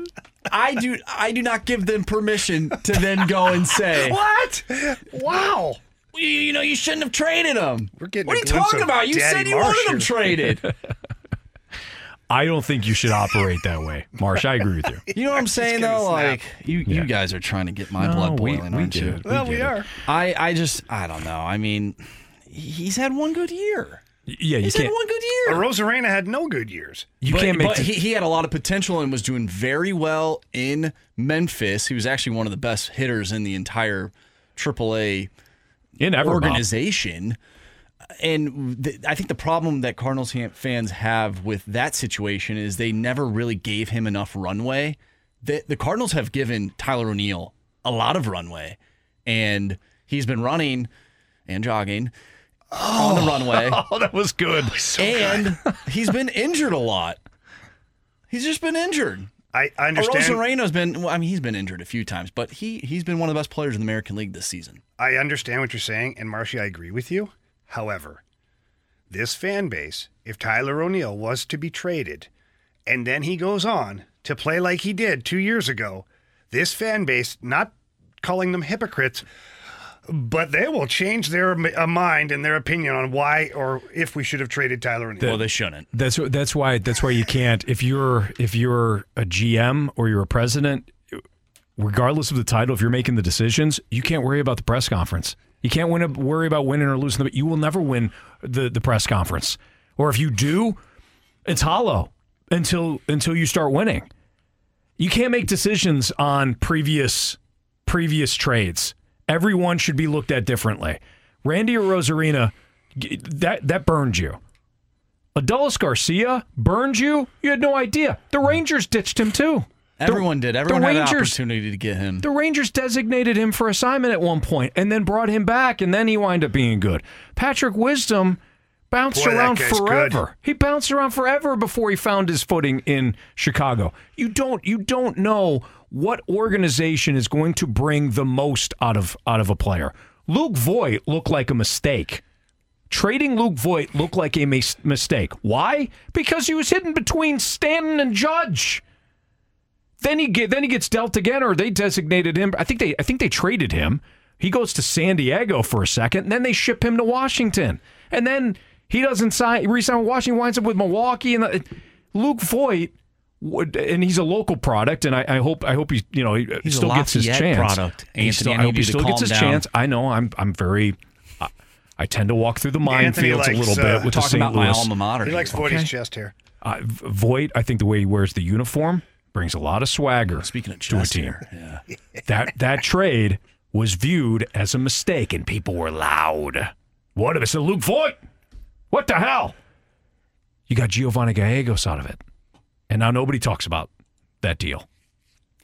You can't worry about it. At the end of the day, At the end of the day, we, we, at the end of the day, we still could win the Randy Arozarena trade. Mhm. People are clamoring for Matthew Liberatore to be in this bring him up. Bring him up tomorrow. Yeah, if I was the Cardinals, I'd say screw it. Give him his chance. tomorrow. Anthony, I like your. Thank your you. Put him in. Now Waino pitches tomorrow, but I'm sure Waino will give you his blessing to push Yeah. back. The leadership that Waino displays is that like he's come in and he's helped this pitching rotation. He's worked with Willson Contreras, got him up to speed, Jack Flaherty going. He's not done with his work. I think I think Waino would want Liberatore to start a game like tomorrow and that he would even take an extra day of rest for that. I agree, Jamie. Mm-hmm. Did you mention his singing ability? I did not go there. I think you uh, should. But because I was focused on baseball. Why don't we paint the whole picture for everybody? Oh, he probably can paint too. Yeah. Well, we know he can garden. Yeah. Very good gardener. He put that he put that garden in Pretty good golf for player, Matt Carpenter. Too. Pretty long off the tee. Absolutely. What can't Waino do? Is my question. That's a good question. Yeah. Are we good? I think so. Okay. It's a fast lane on 101 ESPN. We get the gauntlet coming up next. We're right back to the Fast Lane Podcast, presented by Dobbs Tire and Auto Centers on 101 ESPN. Three warriors, four categories, one challenger. Can you master the gauntlet? Brought to you by Master, your hometown source for business communications for more than 30 years. Visit masstour.com.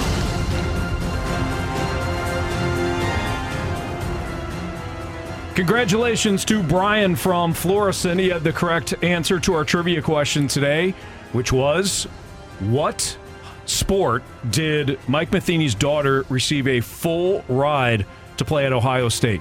Correct answer is Ice hockey, Anthony. ice hockey. That's correct. She's a really good ice hockey player. Brian knew the answer to that, so Brian's going to go see Cardinals Dodgers. He's our four pack winner. We'll go see him on Thursday night, and I think we have another four pack to give away tomorrow. So make sure you're locked in right here on 101 ESPN. Uh, you get all the details on this season series of Budweiser Bash Cardinals games now at cardinals.com slash promotions. Time for the gauntlet. We've got Tim up next. What's up, Tim? Fellas, how we doing? Doing great, my friend. We're good, Oh, yeah. First time in the gauntlet? This is it. Very first time. Yes, sir. All right. Well, congratulations on uh, on making it in. Would you like to take on Jamie Rivers, Andrew Marsh, or myself today? So I told myself I'd go in alphabetical order by last name, so I'm going to go ahead with Marshy today. Wow. Wow, He's, he's okay. expecting more than one day in the gauntlet. Yeah, I kind of like the confidence, I like though. the swagger, Tim. All right. so it's going to be Marsh, Jamie, and myself. If uh, if Tim can can uh, no, can it'll get go past Marsh, Marshy, me, then Roll through. no, to the last name. Yeah, M R S. I got to Anthony, go back to what school. alphabet do you and use? look at some? Oh my God! Look it's at all some coming to me letters. now, Anthony. Are you going to the mall I, later? I got to be honest. I usually I'm one of the last because S is, but I I forgot where the hell R was in the alphabet. That's my fault, Jamie. It is. Well, I, I knew which way I was going, so. You, that's the only thing that matters, Tim. All right, go true. ahead. Uh, before I sewer myself even more here, uh, go ahead. Tell Marsh to spin the wheel. Marshy, spin the wheel, kid. All right, Marsh, get uh, into the cone of silence there. Tim, what category are you hoping to fight Marsh in today? Uh, Marshy's pretty good at baseball and hockey. Um, I'll take him on in football random. Okay, you got one of those. It's going to be random today. Okay, wow, Random. all right. Yeah. So I'm getting the launch codes out right now. Random begins with R. Of course, R is located after S. in no, the before alphabet. S. Before S. Before Anthony. S. My God. Right. You said after S again. No, it should be you. That just give me the paper. I said it right. No, you didn't. Yes, I did. Go back and listen to the podcast brought to you by I Dobbs said Marsh, Auto. Jamie, and then myself. I was right. you were wrong. No, that's impossible. All right, Tim. Yep.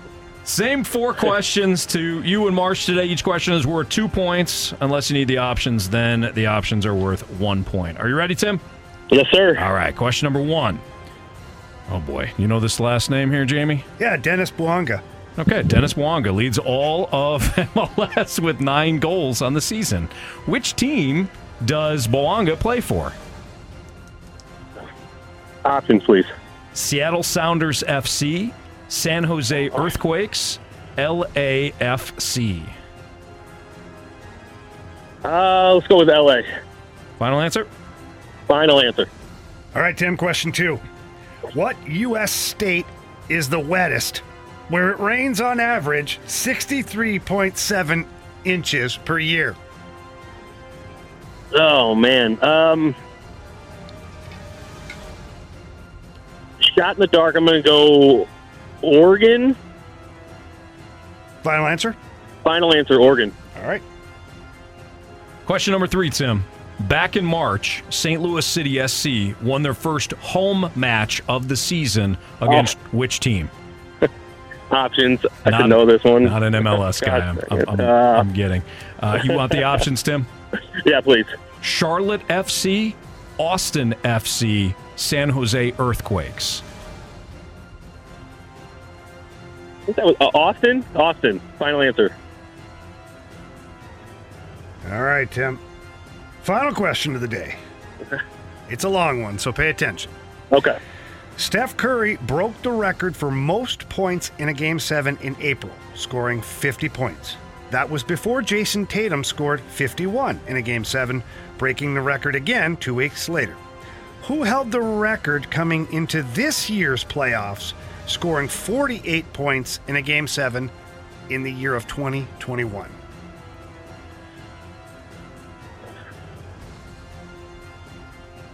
Ooh. Um, options. Was it LeBron James, Yeah. Luka Doncic, or Kevin Durant?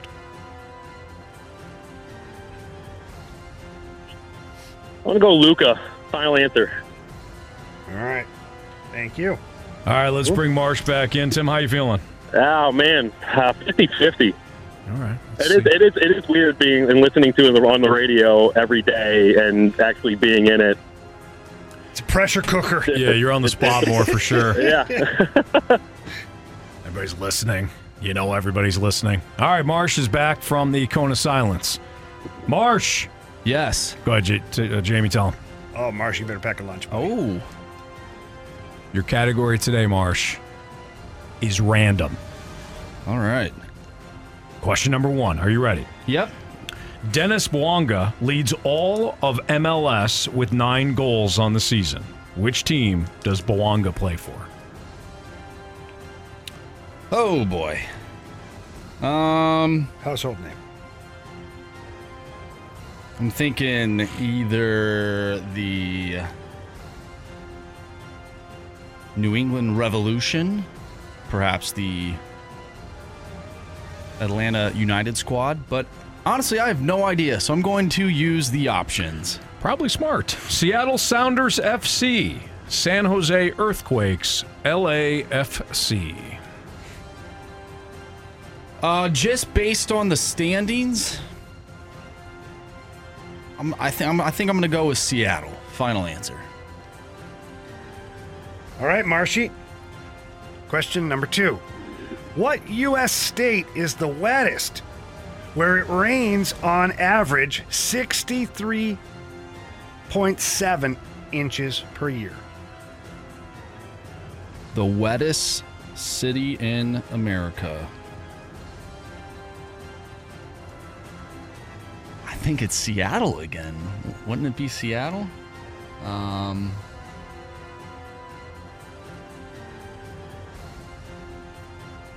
yeah, let's say Seattle. Final answer. Question number three. Back in March, St. Louis City SC won their first home match of the season against which team? Damn.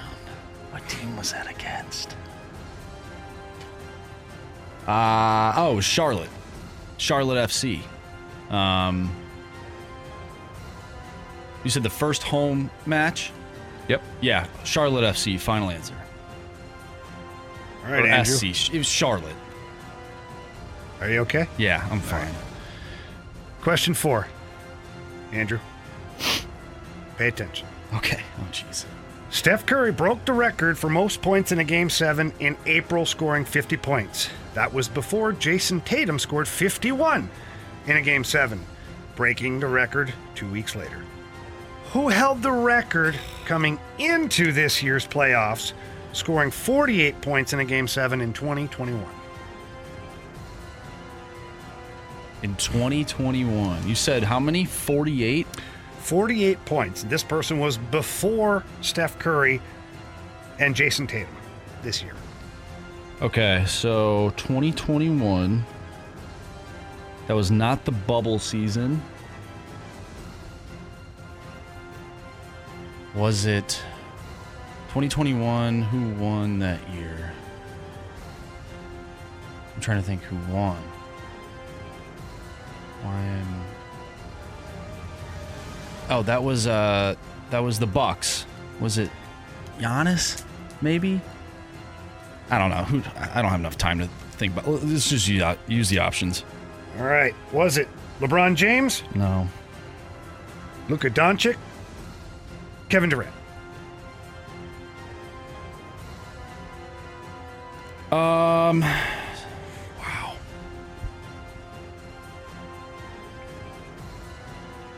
Damn, was it Kevin Durant?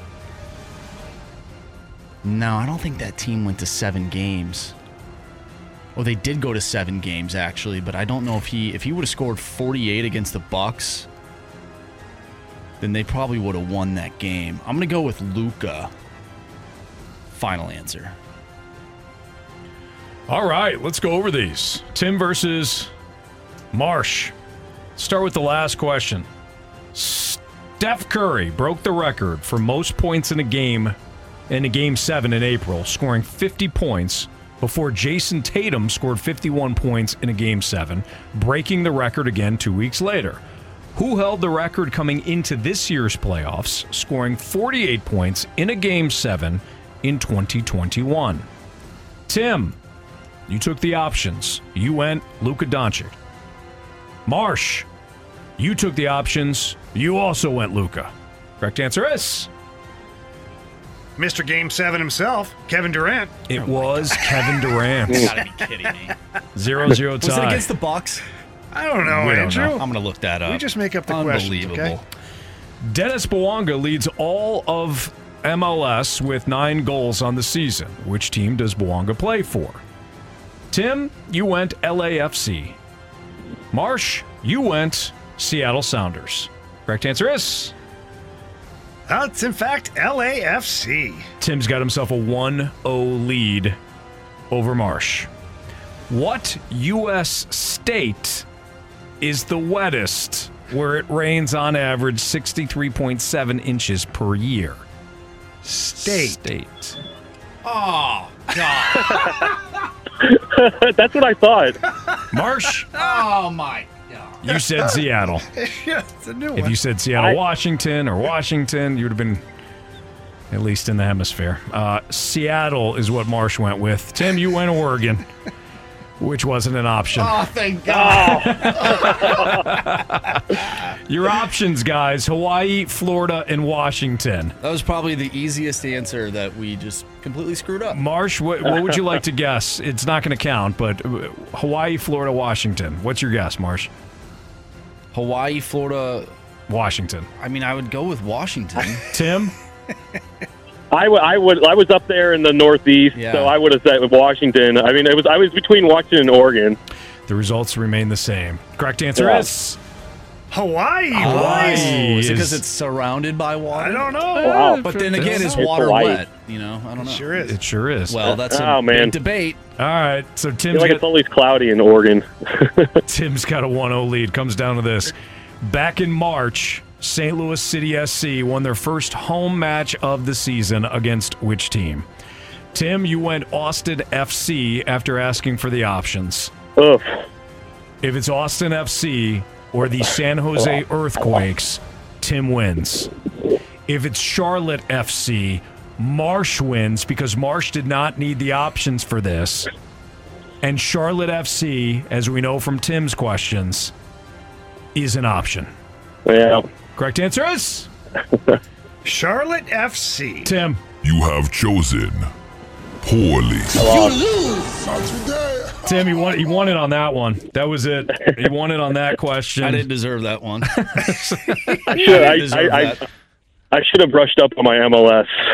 I should have brushed up on my hearing.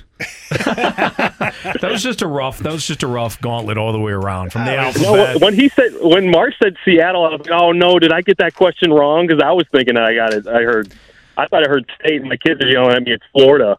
No, that would have been a good guess. I mean, from from that to the alphabet mishap, I mean, we just we just had a Oh, rough. yeah, I forgot about that. We It's had a been a rough tough day one for about 13 and a half minutes here. So, uh, Tim, Right. we, we appreciate you listening, though, man. Thank you. Thanks for playing. Thanks, guys. Take care. See you soon, Tim. See you later. All right, that's uh, that's Tim here in the Fast Lane on 101 at ESPN. After his performance last night, congratulations, by the way, Marsh. Yeah. Marshy, that, that wasn't pretty, but you know what? Good teams find a way You to know what? grind You're it out. right. You know what? They don't got ask the- how. They ask how many, and I got more than Yeah. ten. You got the W. That's the only thing that matters. Totally Yep. redeemed yourself. Absolutely. Ish. Uh, and so did Jack Flaherty after last night. Mm, yeah, he did. Do we owe him an apology? Hell no. Oh, we'll give him one. we'll give him one fast lane style. Next on 101 ESPN. Back to the Fast Lane Podcast, presented by Dobbs Tire and Auto Centers on 101 ESPN.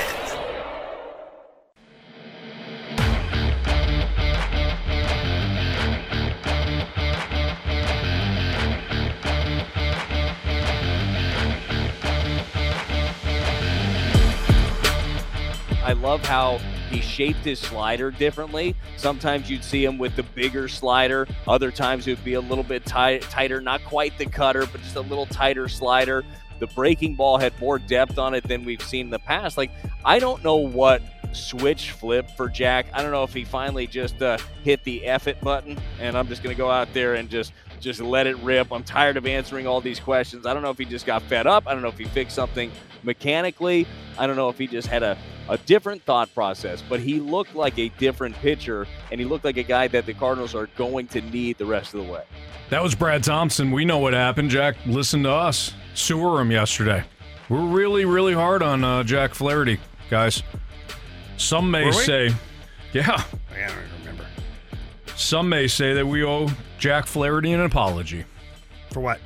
Expecting him to do his job? No. Oh, you're right. My bad. for sewering him, Why? How do we sue him? for being uh, For- bringing up being actual too tough numbers? on him. What? Jamie, we What? owe we owe him an apology, All right. Sorry. and I'm going to deliver it right now. Oh, yeah. Jack, we're sorry, okay? We're sorry. That you feel that way. Time to play lineup game here in the Fast Lane on 101 ESPN. This should be easy. You just won 18 to 1. This should be all this Yeah, should be a left- copy and paste. If there was ever a time a left-hander's on the on the bump. if there was ever a time, Anthony, to stay consistent, it's when you put up an astronomical amount of runs. So I'm I'm confident today. hey Jamie, Yeah. what's rule number one in the Fast Lane? That's right. If you put Nolan Gorman Oh, that. in the lineup against a lefty, it's a federal crime. Yeah, I didn't. That. Yeah. Okay. You kind of misled me with that question. And Wade Miley's on the bump. He's a lefty. Okay. All right, here we go. Well, typically, Tommy Edman. this has been. T- there you go. Okay. Show me, Tommy boy. You are so wrong. Oh boy, this is gonna be a long one today. Then. Okay. Who the I hell? was I was waiting for that. And we need you, Tommy boy. Okay. Is it Newt? Just go ahead. Screw That, it. that'd be that'd be the only only other guy I would say to lead off. Typically, he doesn't lead off against lefties, but yeah. Yeah. Yep. Show First us, Newt. Newt. There it is. There it is. Newt. Newt.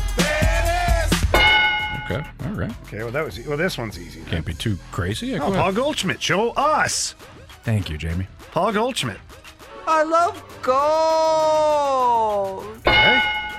Now here's where it gets. Uh, this is where it's going to um, get crazy. Absolutely. Show us Willson Contreras. Willson! Willson! Willson! Willson! It's not going to get that crazy, Jamie. Come on. I, I don't really appreciate the way you just Come on. spit it out, though. Come on. You know what I mean? Oh, this one. Go ahead. Now you can go, Anthony. Show us Nolan Arenado. Can I say one more thing? Albert Pujols, I love you, man. All right. Okay. Okay. Hmm. Brendan Donovan? Mm, fifth. Yeah. I mean, that's where he was Yes. yesterday. Yippee against the lefty. Yippee, yeah. Are you going yippee and not at five? Not at five. You're not going yippee. No way.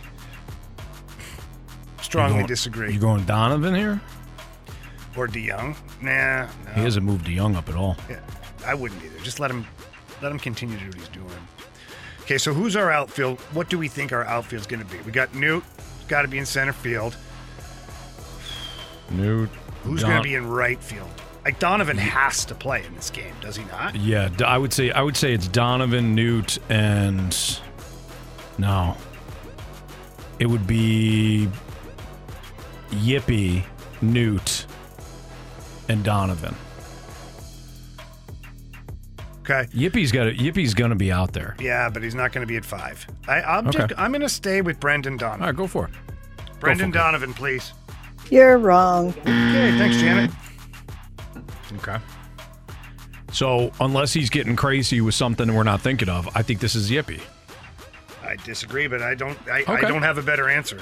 Well, who else? Let's then let's let's walk let's walk down the path together, united, arm in arm. Yeah. If it's not Yippee, it's likely to be a right-hander, Paul DeJong. Paul DeJong. But I don't think he's batting fifth. Marsh, you got mail. You've got mail. Okay, so Yippee. No, you you you just got. Let's then let's go DeJong. All right, fine. Do you feel it in your bones? Yes, Okay. I would. Then I'm- show then show us the king. Oh! The king has returned. Oh! Wow. You fought me on it for good reason. Nice job there, Jamie. You kind of somewhat didn't believe yourself, but we went with it anyways. Right on, Jamie. Right on. Okay. Thanks, Janet. Six now. This is Donovan. I, I'm okay with that. This is Donovan. All right, show us Brendan Donovan. Sorry, guys. Okay, Janet, you're starting to tick me Uh, off. this is a rough day at the office here. Yippee? I mean, sure. All right, show us Yippee! What a shame. Okay, wrong Janet drop. Uh, Marsh, wrong Janet Did drop. they call somebody up? Maybe I don't know. like I, we're running out of players, and we got four spots left.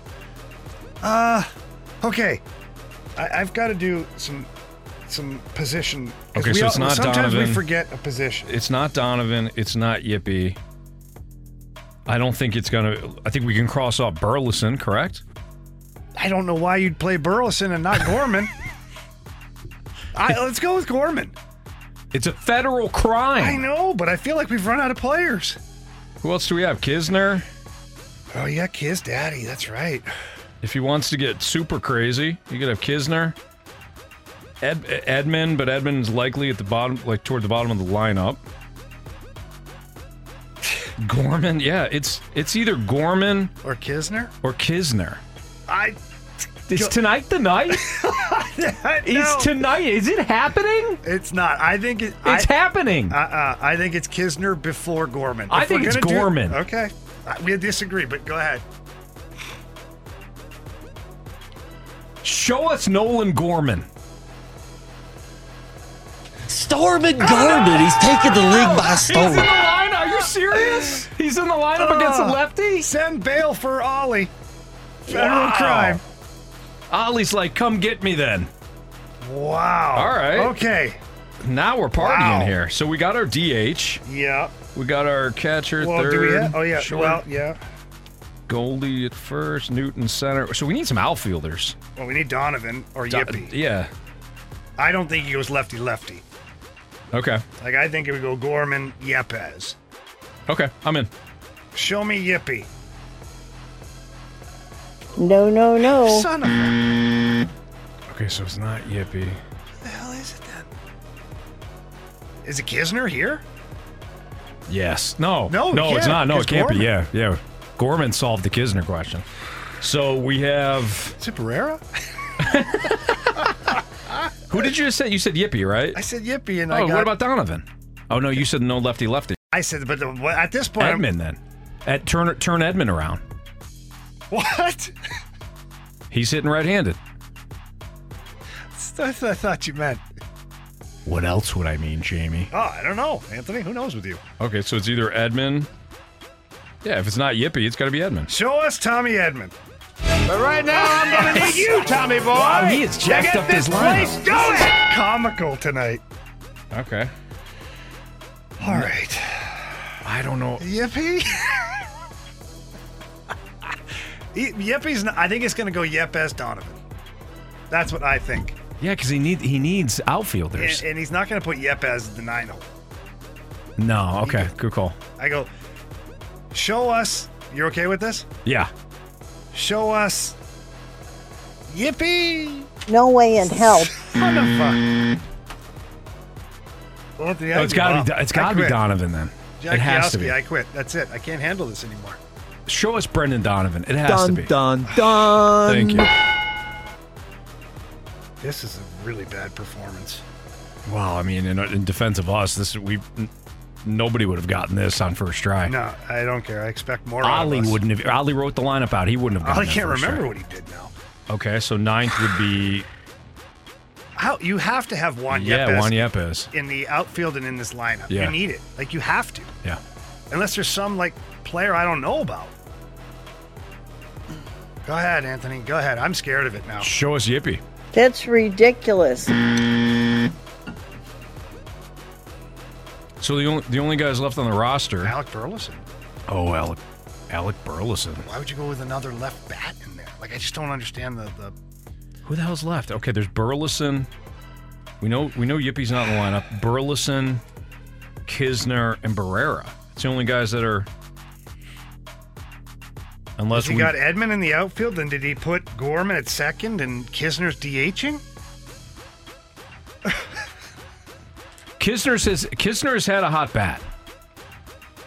I mean, You could you could do this. Yes, you could have Edman out in the outfields. Edman, Donovan, and New. And Donovan is your second baseman. Or I'm sorry, Gorman is your second baseman. and Knizner as the DH at nine. And then you've got Donovan and Edman I'm almost- flanking, excuse me, uh, flacking, flanking. Flacking, Anthony. Th- Look, this lineup's got me all out of, uh, I'm discombobulated.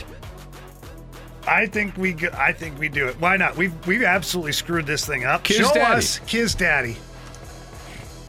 So Andy took Willson! under his wing. Are you My- serious? All right, I, I got to hear this. What, run it. Wow. I apologize to all of our listeners for that debacle. I don't. Leading off That was comical.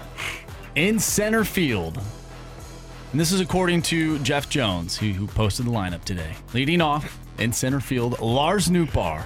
Batting second, playing first base, Paul Goldschmidt. Batting third, the DH. Shut up. Willson Contreras. He's back to DH, folks. Your Wait cleanup hitter, Oh, third he's, baseman. he's back behind the plate. Oh, we're gonna. I. Oh my. Third baseman, Nolan Arenado. Batting fifth, the shortstop, Paul DeJong. Batting sixth, the second baseman, Nolan Gorman. Batting seventh, the right fielder, Tommy Edman. Batting eighth, the left fielder, Brendan Donovan. And batting ninth, the catcher, Andrew Knizner. Back, back, back, back, back, back, back. They fair!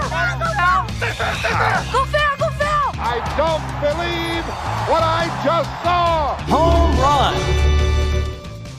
Marsh, you got on the board last night. Yeah, I did, and it was big. It was huge. So you're that was your first home run. Mm-hmm. All right, we'll follow it up with another one. Go ahead. Jamie needs to pick his jaw off the floor. Yeah. I'm exhausted after that. you know what?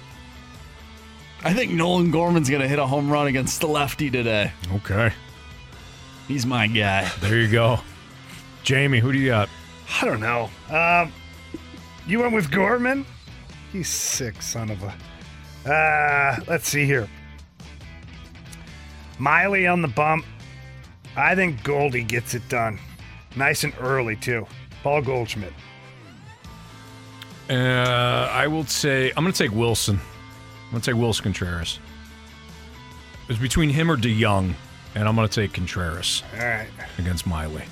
So here's your home run derby. All right, there you go. The lineup game very entertaining today for some, agonizing for others. What's the best way to structure a team cap wise for the Blues? It's next on 101 ESPN. We're right back to the Fast Lane Podcast, presented by Dobbs Tire and Auto Centers on 101 ESPN.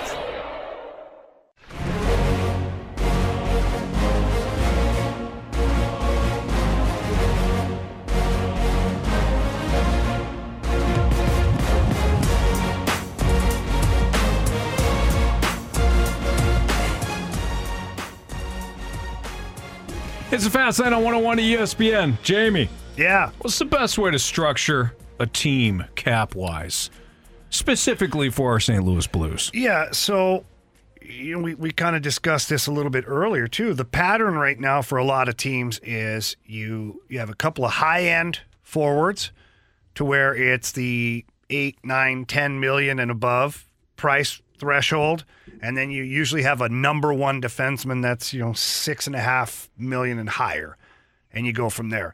And so when you look at the Blues uh, lineup as we as we move forward, you've got a couple of guys that are going to make some big money next year. Uh, Robert Thomas, obviously, being one, and Jordan Kyrou being the other, both of them making $8.1 million. Uh, then from that point, moving forward, your next highest paid player is Brayden Schenn at 6.5. So the, the Blues trying to emulate, you know, what the last, the, the final four teams uh, have done respectively with their teams. And that's why Doug Armstrong looked at getting Kasperi Kapanen right at the $3.2 million mark and Jakub Vrana at 2.6. This is why Army went and got those guys. They fit that mold of the depth, the next tier of player following your superstars. And that's how you're going to try and create depth for your team. And right now, depth is winning in the playoffs. Question earlier, and it still remains, is is is your is your high end talent talented enough to be your top of the food chain salary cap wise? So at eight point one million dollars respectively, are Jordan Kyrou and Robert Thomas enough to be those guys? They're going to have to be because you don't have the cap space moving forward to bring in uh, a nine or a ten million dollar player unless you're willing to part with Thomas or Kyrou in a trade. And at that point, I feel like it's kind of a lateral move. Who are you going to bring in that's making ten million? I just don't know who that player is. And so we'll see. And then when you get to the defensive core, um, you know your your top three guys are Faulk, Krug, and Parayko, all at six point five but they don't have a true number one defenseman. And so that's where I think Army's going to have to get creative by shoring up some of the depth on, on the blue line. Meaning, you know, I, I wouldn't hate to see a left handed shot, total shutdown defenseman. I bring up Joel Edmondson's name a lot. It's not that I just want Joel Edmondson, it's that type of player that I'd like to see. Watching the Stanley Cup playoffs, you're looking at some of the moose out there playing defense. It's a different game, man. And you can you can you know put in all your puck moving defensemen that you want, your little agile, mobile guys. Come playoff time, you need those oak trees. You need them now. If you can get a guy that does both, uh, that's a nice luxury as well. But for me, that's where the Blues need to upgrade. I think the forwards are going to be just fine. The Army's going to go out and find some more depth. But Sammy Blais really turned the world on its head this year. He became a very valuable player for your lineup, and Jake Neighbors finished the season really strong. So those are two guys where you're like, okay, third and fourth line guys, this is good depth for us. Brandon Saad, I think that you know he he's okay at 4.5. I'm all right with that. I think that that's right in the wheelhouse. So Army for me after the 8.1 and the 6.5 for Brayden Schenn, which nobody's arguing with. After that, he's going to have to stay in a good range to where he builds depth with guys like Casper Kapanen Jakub Vrana, and then whoever player X, Y, or Z is that he's able to add. But again, the salary cap is a um, it's a it's a struggle. It is, and it's tough when you're a cap team, and and most teams are cap teams unless they're tanking, which is crazy because when the salary cap came in, you had tiers of teams. And now, just to stay competitive, to keep the parity where it is in the NHL, you darn near have to be a cap team every season. And that's where the Blues are. And the Blues, thankfully, they've got great ownership that want to win and put a good product on the ice. This year, it was unfortunate, but it's not because of lack of effort. It's not like the Blues said, oh, we're just going to tank and get rid of a bunch of players. Army made some savvy moves.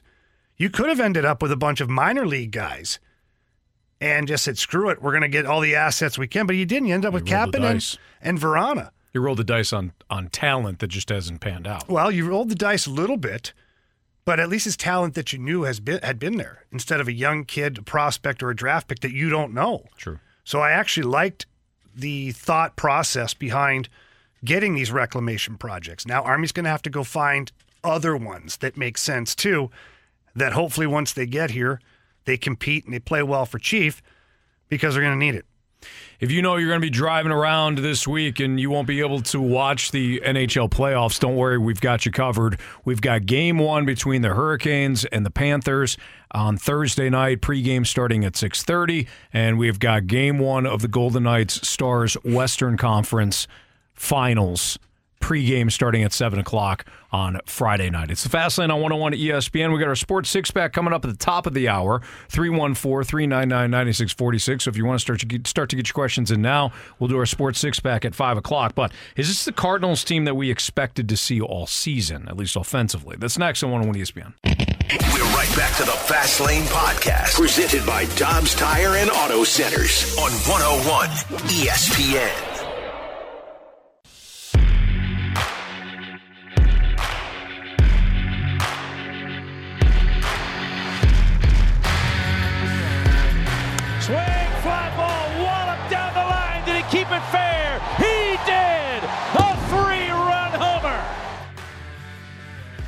18 runs last night for the Cardinals as they beat the Brewers, crush them 18 to 1. Chip Caray on the call, Bally Sports Midwest with Jamie Rivers. I'm Anthony Stalter. It's the Fastlane on 101 ESPN. Is this the Cardinals team that we expected to see all season? Offensively, I think, yeah, this is the, this is the offense that we thought coming into the year.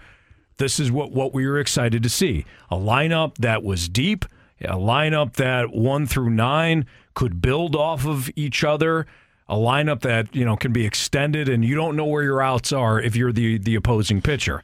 I've changed my thought a little bit on this offense, Jamie. I think you you and I disagree a little bit on this. Shocker.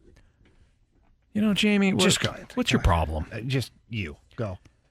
I think this is a feast or famine lineup, and I think Jamie, you've been a prisoner of the moment. Oh God! You love to see. do- that's you what you're doing. see. You know, Jamie, you love to see right now that the Cardinals are doing well, and you're like, yeah, you know what, Anthony, this is the best offense ever. Yeah. What was your question to start the segment? In two weeks, when this offense dips back down again, you're going to be complaining. Well, sorry for being, uh, I don't know, excited and positive.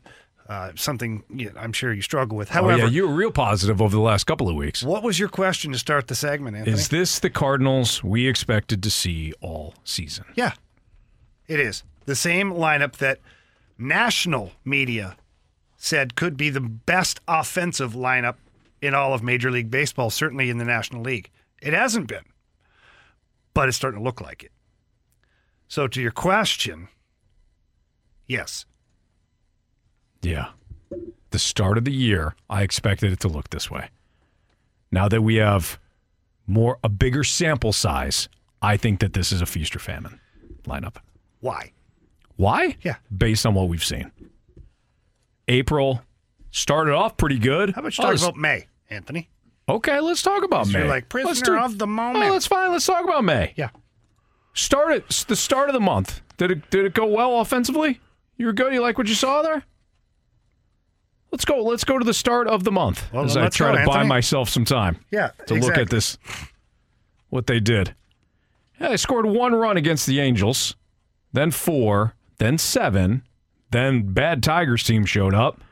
You scored four runs off them, five, needed 10 to do that, then 12. I'll give you that. Uh, three against the Cubs, six, four. Your runs. Eight, Oh, yeah. four, nine, 18. Wow, Anthony, that doesn't sound too terrible to me. If you cherry pick, sure. There's no, not even cherry picking. Count the amount of games you have four runs or more. Why four? Because I think four runs should win you a game. Not with this pitching. I said should win you a game.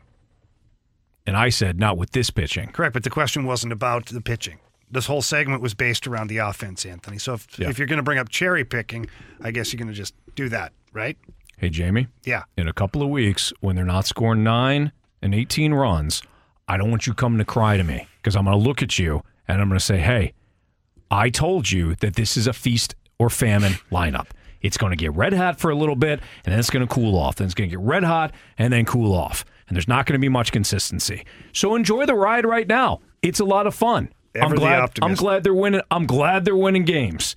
But if Are they you? don't, fi- if they feel don't like you're the fix guy this pitching, that likes it when they lose because you'd rather be right than to see them be successful. Anthony's a six one eight. Maybe you are. You know what? We haven't heard I am from him way today, too. by po- the way. I am way too positive to be the six one eight. we have not heard from That's him today. scary too. I am way too positive to be the six one eight. That is scary. We I actually, like the offense coming in to the season What the hell's changed? Why was that offense not feast or famine then? You're contradicting me. because I didn't know, Jamie. I was projecting. I thought it was going to be a juggernaut with a capital J. And now, and now that we're a month and a half into the season, yeah, you got me. I think it's feast or famine now. Sue me. I would, but there's really, you know, there's Nothing. Good luck with that. I don't want Good luck, Jamie. I'd rather not accrue your debt. Good luck, Jamie. Well, I we disagree strongly. Well, we get lots of texts, Okay. Anthony. Someone asked if you were actually trolling yourself. I'm not trolling myself. Look, I can sit here right now and say this is the best offense.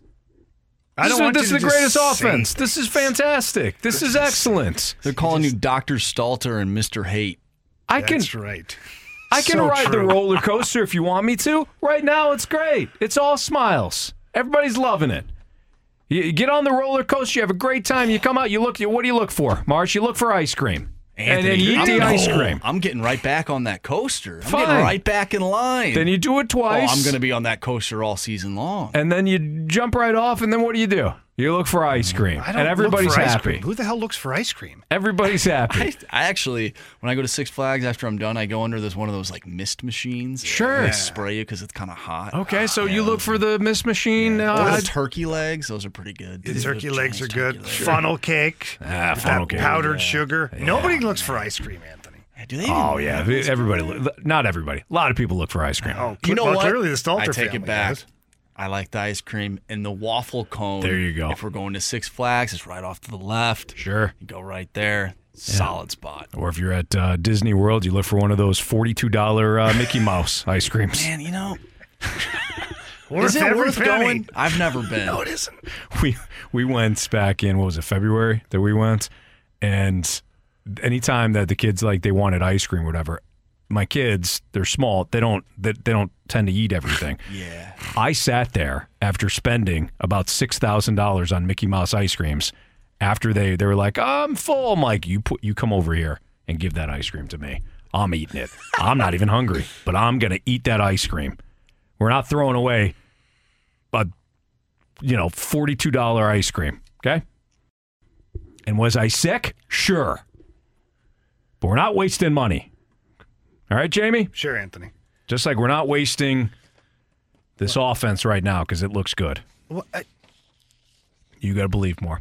Sports Six Pack is next on 101 ESPN. We're right back to the Fast Lane Podcast, presented by Dobbs Tire and Auto Centers on 101 ESPN.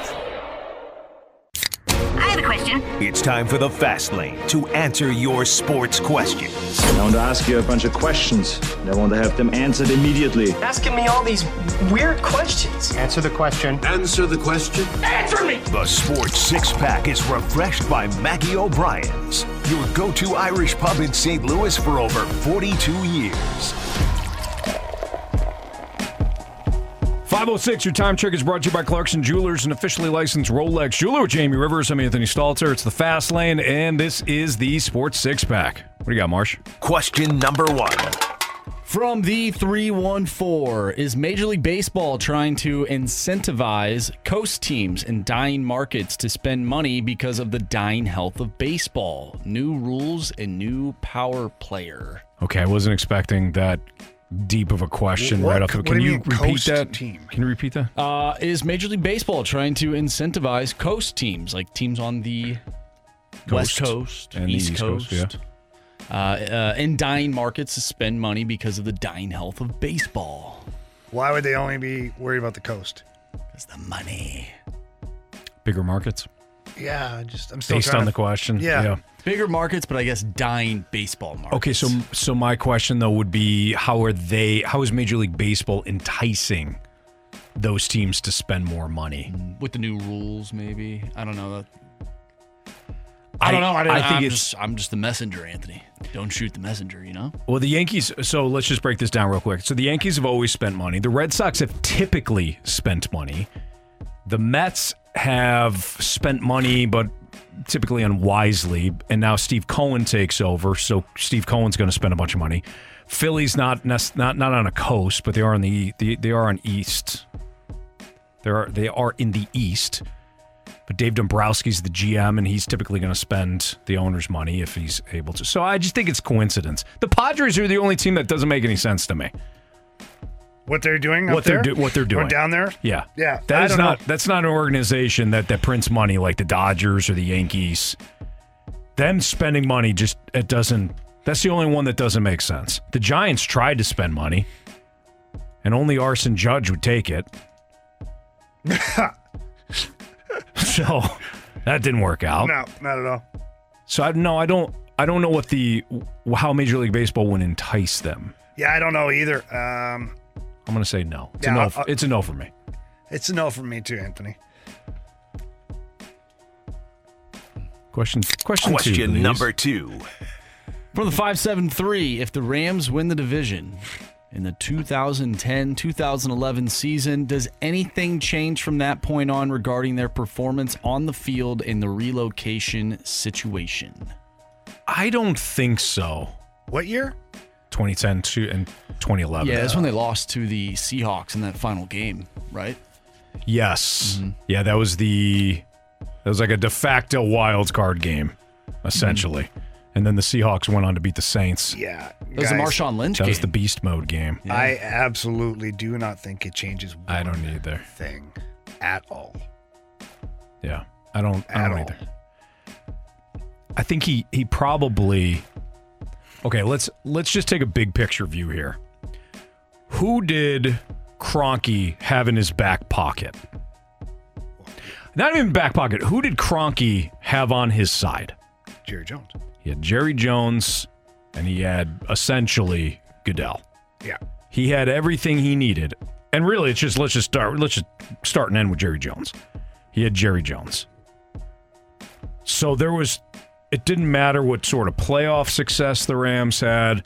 There was going to be enough to move the Rams out from the NFL's viewpoint because they weren't even going to follow their own guidelines, anyways, for relo- for relocating. And the other big thing, and I- and as we're seeing with teams like Oakland, you know, the the city of Oakland and moving those sports franchise out of that market, if you're willing to pay for a stadium on the West Coast, that's going to be like the ultimate. And Kroenke was willing to fort his, you know, fork over his own money to pay for that new stadium out in LA. That was it. Between that and jo- getting Jones on his side, it, it really didn't matter. Everything else was was eyewash with the fans, the St. Louis fans, and all that crap. That's that's the thing that stings. It was eyewash. unnecessary. Absolutely. Question number three. This will be a good one. From 314, what would a Jack Flaherty extension look like, and how likely do we think it's going to happen? I don't know. You'd have to ask another team.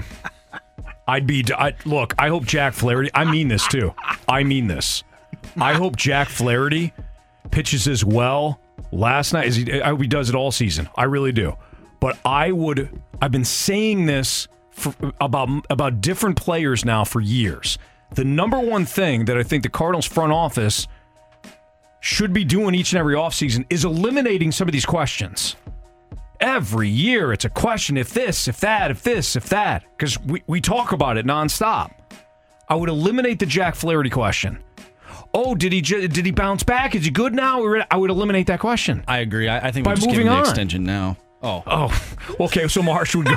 Marsh should go a different route. No, I would. I would utilize whatever he does this year. Hope it's great, and then thank you. Thank you for your your services. Thank you. Next. Thank you. Yeah. Next. Ditto. I'd move on Question number four. From the 309, do you think Arson Judge is a cheater? Don't know if you guys caught the audio of the Oh, Blue. Jays broadcast yesterday. well, that would be Aaron Judge. Arson Judge is a saint. And uh, arson judge would not can't cheat. do no wrong. Yeah. I don't even understand what the big deal is. He was looking over at whatever right before he hit a home run, but like it, it could be a, a multitude of things. He said that He was looking over because yeah, the team was chirping. They were up six nothing, and he was like looking over, like, "Wow, why are the guys chirping?" Well, Boone got ejected, and and guys were were chirping. The, the, the so some of the Yankees players were vocal. They were yelling at the umpire. Yeah. So Judge said he was looking over to see which ones were saying something. I don't know how much I buy that. However, if they had if they had something on Toronto's pitching staff, I can't remember what the reliever was at the time. They they completely roasted Alek Manoah. But whoever the reliever was at the time, the judge hit the home run on. If they had something on him, then everybody, everybody would have joined in that parade. It, it, it couldn't have just been Judge that had something, and he was looking over to the dugout to get like location or whatever on that. I don't, I don't think it. I, I think it looks bad because Toronto, like Dan Shulman and the play, the color analyst for Toronto, they were talking about it, and they should. They're like, that looks weird. But what all- if he just saw somebody he knew he may have. or somebody he liked to look at? Sure. What? uh, Like what? like, Whatever. Who cares? I don't think he was cheating. I with the temperature uh, surrounding cheating in Major League Baseball, with the the sticky icky, and then the Astros and all the stuff that's going on, I can't imagine the Yankees, let alone Aaron Judge, would be in on a another cheating ring. Like I don't, I don't know. Do you think they were telling them like whether or not to swing or take a pitch? Oh yeah, they telling Aaron. if I'm Aaron Judge, I'm like, guys, I'm not looking at you. I'll I'll do it myself, please. Question No, number four. I don't think he was. I don't think he was cheating. and how would you? Good question here. How do you cheat with PitchCom? Right.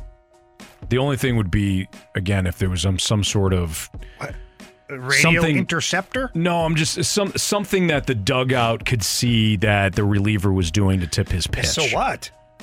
That's not cheating. You go. No, it's not. No, it's not. It- That's your own fault You got to figure it out then. Absolutely. Yeah. Good call. We're actually on question number five. My counting was off. From the 636, how many Nolans are in the are, are in Major League Baseball and can we trade for all of them? How many Nolas? Nolan. Oh, Nolan. Nolan. With an N. Anthony. I was thinking of Aaron Nola. Mm. Right after the Maybe letter next M year. in the alphabet. Thank you. Needed Maybe that. you need to know that. The letter the letter R comes before S, right before it, in fact. Yep. Anyways, uh, Nolan's. I don't know who else. I don't know. I don't know if is a it's Nolan. actually a question of how many there are, uh, but basically you just saying, want 'em. "Hey, we want them because they're very good." Yeah. I think And we have Nolan the Arenado is very good. I think we have the good ones, guys. Nolan Yeah, I don't- is very good. I think Jamie's right. I don't know any other Nolans that. I mean, Nolan Ryan, sure, in his in his heyday, but he's not pitching anymore, guys. No. So yeah, I'm with Jamie. We already have the good ones. Mm-hmm. Next. Question number six. Question six, please. From the where did it go? 314 I just had it. Anthony. 618 636 Oh boy. 901. No, Whatever. Marshy just freezing up here. That's I it. just had it. You I just, gave up had on the us. question. He just gave up. up. He did. He gave up. That's disgusting. I just had the question. It's disgusting. We don't give up in the fast lane. You did. You. you I'm you- looking for it because I want that question. I what? wanted to ask it. What? How do you not remember it? I don't know, Jamie. Whatever. I mean, He's given up. Okay. He's- he's tapped done. out. He's From the tapped out. 636, who wins tonight between the Lakers and the Nuggets? that's that is not true. That is not your That's not question. the question I That wanted. is- I'll accept the question. Nuggets. Lakers. It's a fast lane on 101 LeBron's my ESPN. guy. yeah, now he is. I mean, this this question I had it and it just it just disappeared. It's okay. It happens. Maybe it'll be the biggest maybe- question of the day. Maybe, but some people could think it was their question and now they want it. Well, They those, want it read off. Those people are just going to have to deal with uh, disappointment in No, life. just blame It Marshy. happens. That's all. Or blame Marsh. Yeah, that's fair. Either way. All right. This lineup tonight, wow. We played the lineup game. We did horrible. We'll read off the lineup to you coming up, and you'll realize why we just did so poorly on it, but we'll also react to it. Next on 101 ESPN. We're right back to the Fast Lane Podcast, presented by Dobbs Tire and Auto Centers on 101 ESPN.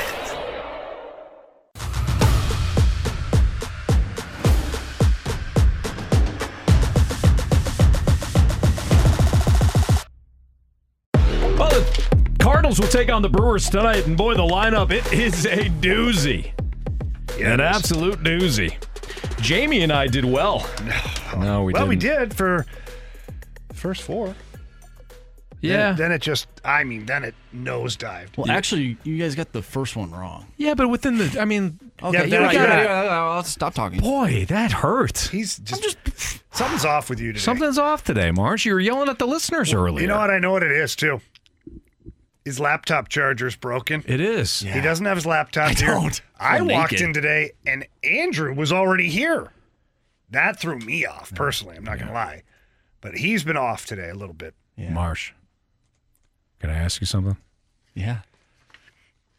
Did you lose last night in MLB The Show? No, I actually didn't play. Oh no, I didn't play last night. Now I'm really concerned. Why would you not play? What's going on, Marsh? Before we get into this lineup, Yeah, you as a, I'm more you as a human about our being, guy here. yeah, you as a human being, you matter more than the lineup. Okay. I didn't play last night. No, Why? the fellas weren't on. Do they not want to hang out anymore? Or is there I something? don't know, it must have been a Wi-Fi problem. I don't know. Wasn't wasn't me though. um, wasn't me. Did you get gaming dumped No. by your friends? Wow, that's actually that. He That would actually hurt. okay. Well, we're that gonna keep, actually, you know, we're I- gonna keep an eye on you. That actually did happen to me one time, but I'll tell you guys about that another time. Somebody ghost you online?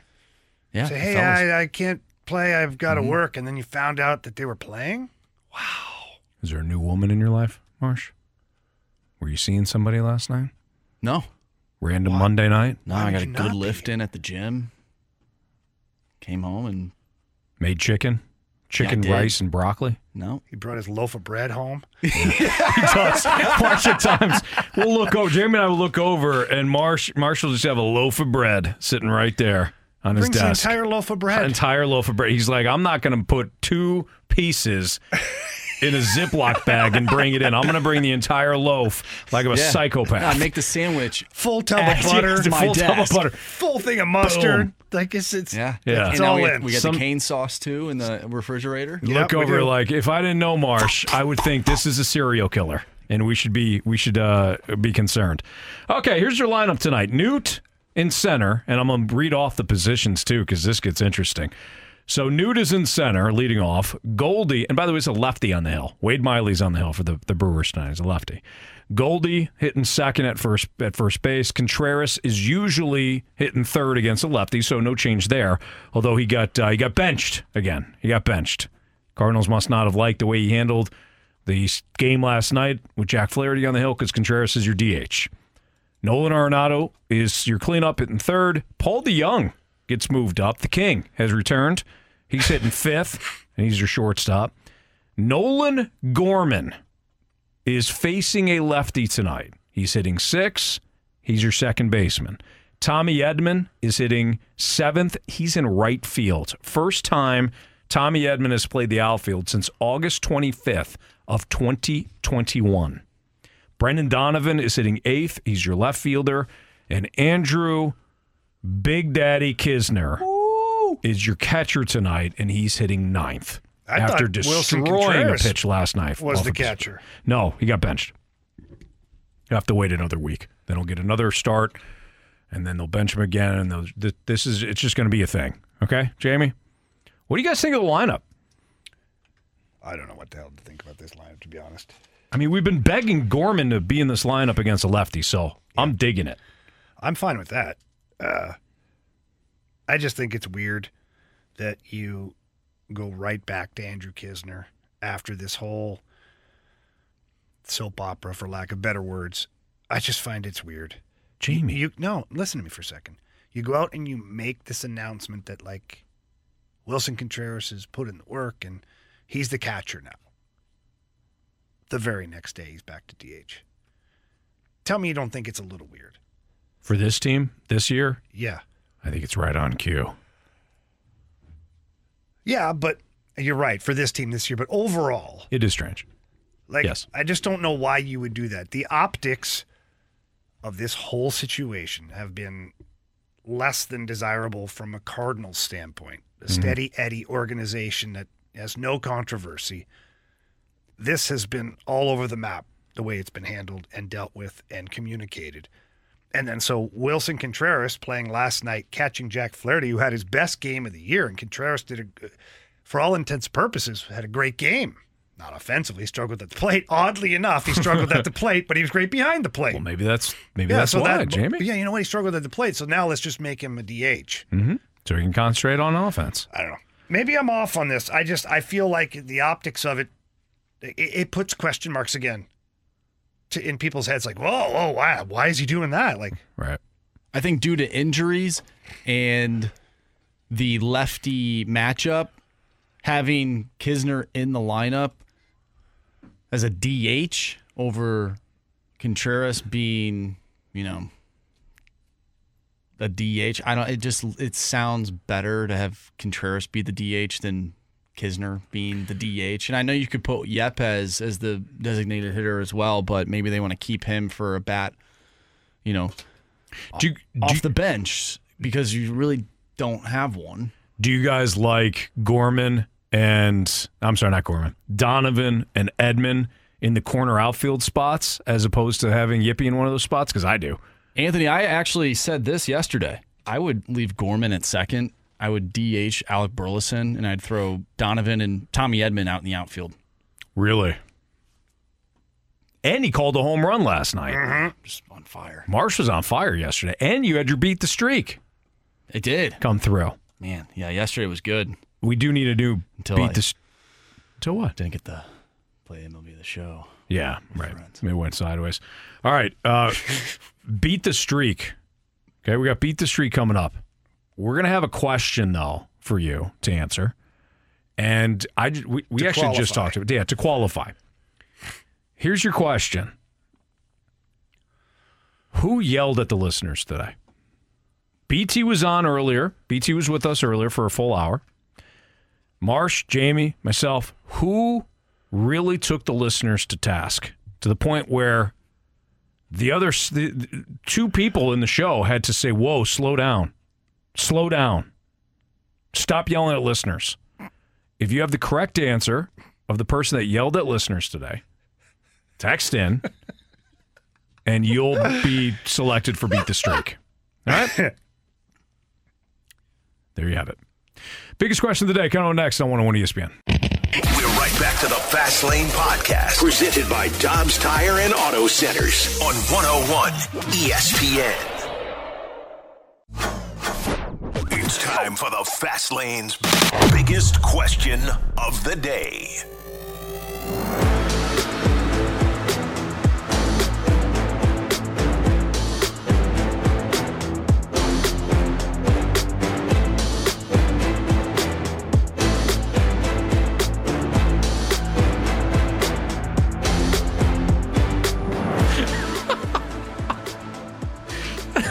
Terrible timing. I'm sorry. it just it just got hit me. Okay. Uh, what do we have? Oh, yeah, the biggest question of the day. That's what we have. What do you got there, Marsh? Uh, from the 314, if Jack Flaherty continues to pitch like he did yesterday, what does that look like for the Cardinals moving forward? Uh, well, I mean, you'd have you'd have one dominant pitcher. I mean, it was a dominant performance last night, but you'd still only have one dominant pitcher. So for me, I don't think it changes anything when it comes to the trade deadline. If you're if you find yourself back in the mix, whether you're in second place, first place, third place, but you're you're in striking distance of whoever's in first place at the time at the deadline, you need pitching. And you need top end pitching. I don't know what's going to be available. And you're going to have to fight off other teams. Everybody's every contender is going to be looking for pitching. So you're going to have to fight off other teams that are also looking at that top end pitching. But you're still going to need somebody. I don't care how good Jack Flaherty is pitching at that time. And I said that two months ago, too. when we had no idea what Jack Flaherty is. Yeah. What it changes, quite honestly, and we talked about a little bit earlier at the top of the show, is if you have an ace, number one, like Jack Flaherty, and he's performing like that, the need to go get another one, although you'd like to add, it's not necessary. Now you can maybe go get another starter as an upgrade of one of the guys you currently have in your rotation but you don't need to go get a Max Scherzer or a Justin Verlander, which of course you'd like to do that, but you don't need to because Jack Flaherty is your wipeout guy. Uh-huh. He's your starter in game one. He's your, you know, the guy on the bump to get you going in a, in a playoff series. What if you had two wipeout Well, no, guys? it'd be great, Anthony. But we all we both know that all season long we have been looking who's who's the guy who's going to be available who can we go get who's the and the marquee name out th- th- it's not there. So rather than parting with pieces that maybe you don't want to a- and hoping to get a another guy, just go get a good depth guy. I don't mean like a four or five. Get a two or three starter that gets you lots of ground balls because we're seeing that that can pay off for the Cardinals. Play to your strength, which is supposed to be defense. Wasn't that way for a little bit, but that part of it is looking better here recently. Mm-hmm.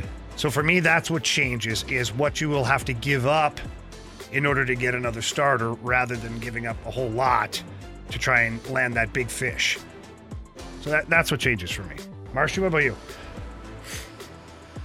I think. I mean, I, I feel like this start is a start where you can sort of build.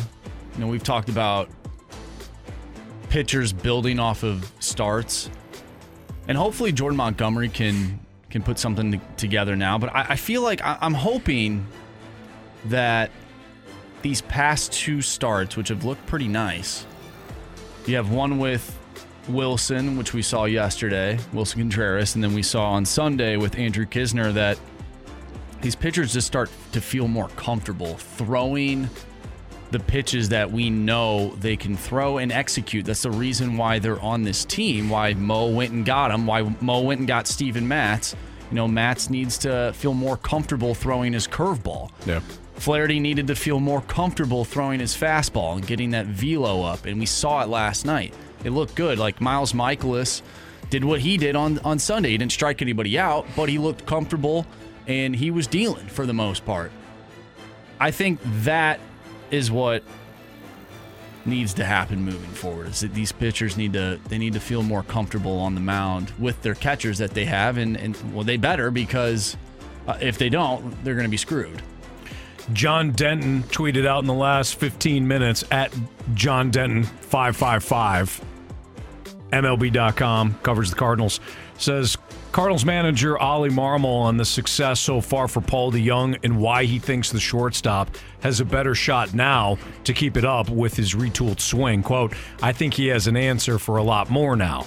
John Denton also tweeted out Marmol said the team has been contemplating letting Nolan Gorman get more ABs versus left handed pitching, but doing it last weekend versus James Paxton and Chris Sale wasn't the right time. They like the matchup better versus Brewers left hander Wade Miley, hence Gorman starting tonight. Well, if you're Wade Miley, you're like, what the hell? Why am I so desirable? No, We- keep that kid away from me. Think about it this way. We didn't want him to face Sale or the guy that hadn't thrown a pitch in a big league game since 2021. That being Paxton. Mm-hmm. But against Wade Miley, yeah, we got no problem. We're in. Let's go. We're in. I Mo- hope Gorman goes Tattoos like one. two for four today with a ding dong Johnson. I'm with Me you. too. Yeah. But not uh, No, not nope. before Yeah, Willson first- Contreras first hits- player. hits a home run. First player. Oli also First said said that Dylan Carlson, who's dealing with the ankle sprain, took batting practice in the cage today. He has less pain with the ankle from the right side of the plate than the left. Carlson's improvement is encouraging to the club, and he might not require an IL stint. I hope not. Poor kid, man. He's had a tough road. Yes. You know, like uh, he's just had extended periods of time on the IL, and uh, you can't you can't win your spot or keep your spot from the trainer's room. and that's that's tough, man. And and unfortunately, in the sport of baseball, when you're a when you're a hitter, certainly a player like in the defense, on the defensive side as well, like a little nagging injury to your ankle can completely throw you off. Yeah. It kind of it kind of worked that way last year a little bit with the the wrist injury that he had. Yeah. Well, we saw what that did to him. Yep. All right, it's Fastlane on 101 ESPN. We have Beat the Streak coming up next. Wrap up the show. Criticisms, compliments. All next in the Fastlane on 101 ESPN. We're right back to the Fast Lane Podcast, presented by Dobbs Tire and Auto Centers on 101 ESPN. We're going streaking! I want to hit baseballs. All of my successes depend on me. You ready to hit? The hits just keep on coming. And his first big league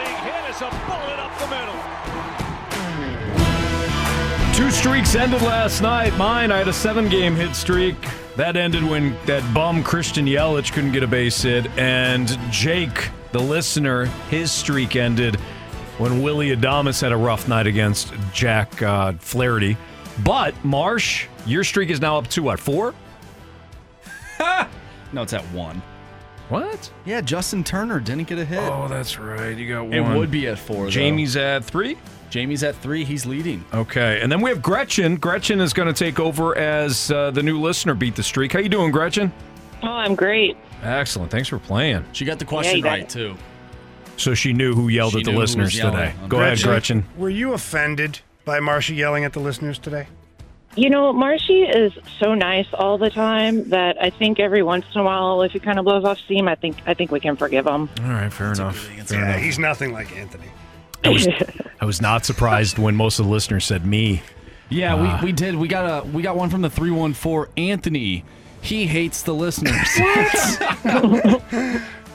First of all, Actual I've never. I've never yelled at the listeners. That's Ranthony. He shows up every once in a while. All right, here we go. Beat the streak. Gretchen, you're going to be third in the order, so you can't take Marsh or Jamie's selection, uh, but anybody else is up for grabs. All right, Jamie, lead us off because you got the longest streak at three. Yeah, uh, I think right now, for me, this is a no brainer. Uh, I didn't pick him to hit a home run. I picked Goldie for that. But to get a hit, Nolan Arenado. He's my guy. He's pretty locked in right now. All right, so Jamie took Nolan Arenado. Marsh, who do you got? I got to go with Lars Nootbaar. Say it right. Lars Taylor Tatsuji Nootbaar. There you go. All right, so you got the Newt. Gretchen, you're up. Who would you like? Uh, was Gorman DHing today, or was he in? Gorman is playing second. Either he way, is in the lineup. Either way, he is in the lineup. Yeah. Okay, I'll go with Gorman then. Okay. I have Willson Contreras to hit the home run. I'm gonna go ahead and take him to get the base hit then too. Double dip. All your eggs in one basket, eh, Anthony? Why not, Jamie? It may pay off. It might. It might. All right, so Jamie has got Nolan Arenado. Marsh took Lars Taylor Tatsuji Nootbaar. Gretchen starting her streak tonight, hopefully. Nolan Gorman. And I have Willson Contreras for Beat the Streak. Gretchen, good luck to you. Hopefully, we talk to you tomorrow. Yeah, and um, I'm playing for a big old basket of nothing, right? Oh, no, you got pride on the line. You've got Oh, all okay, sort, okay. Gretchen, all sorts of compliments from wanted to make us. sure. Yeah, the fact that you'll have an opportunity to talk to us for as long as humanly possible, I think that's kind of exciting. Oh Some God, would yeah, say. that's worth. That's that, there's no price tag on that. Thank you, Gretchen. Yeah, absolutely. you can you can be talking at the you know around the water cooler, and you'd be like, you know, I was talking to my friend Jamie Rivers yesterday, and people would be like, okay, yeah, we get it. Yeah, yeah. Old sugar ribs. There you Sugar go. ribs, nice, absolutely. Well played. Yeah, well played. All right, Gretchen, good luck. Thanks, guys. Have a great evening. You too. Thank you.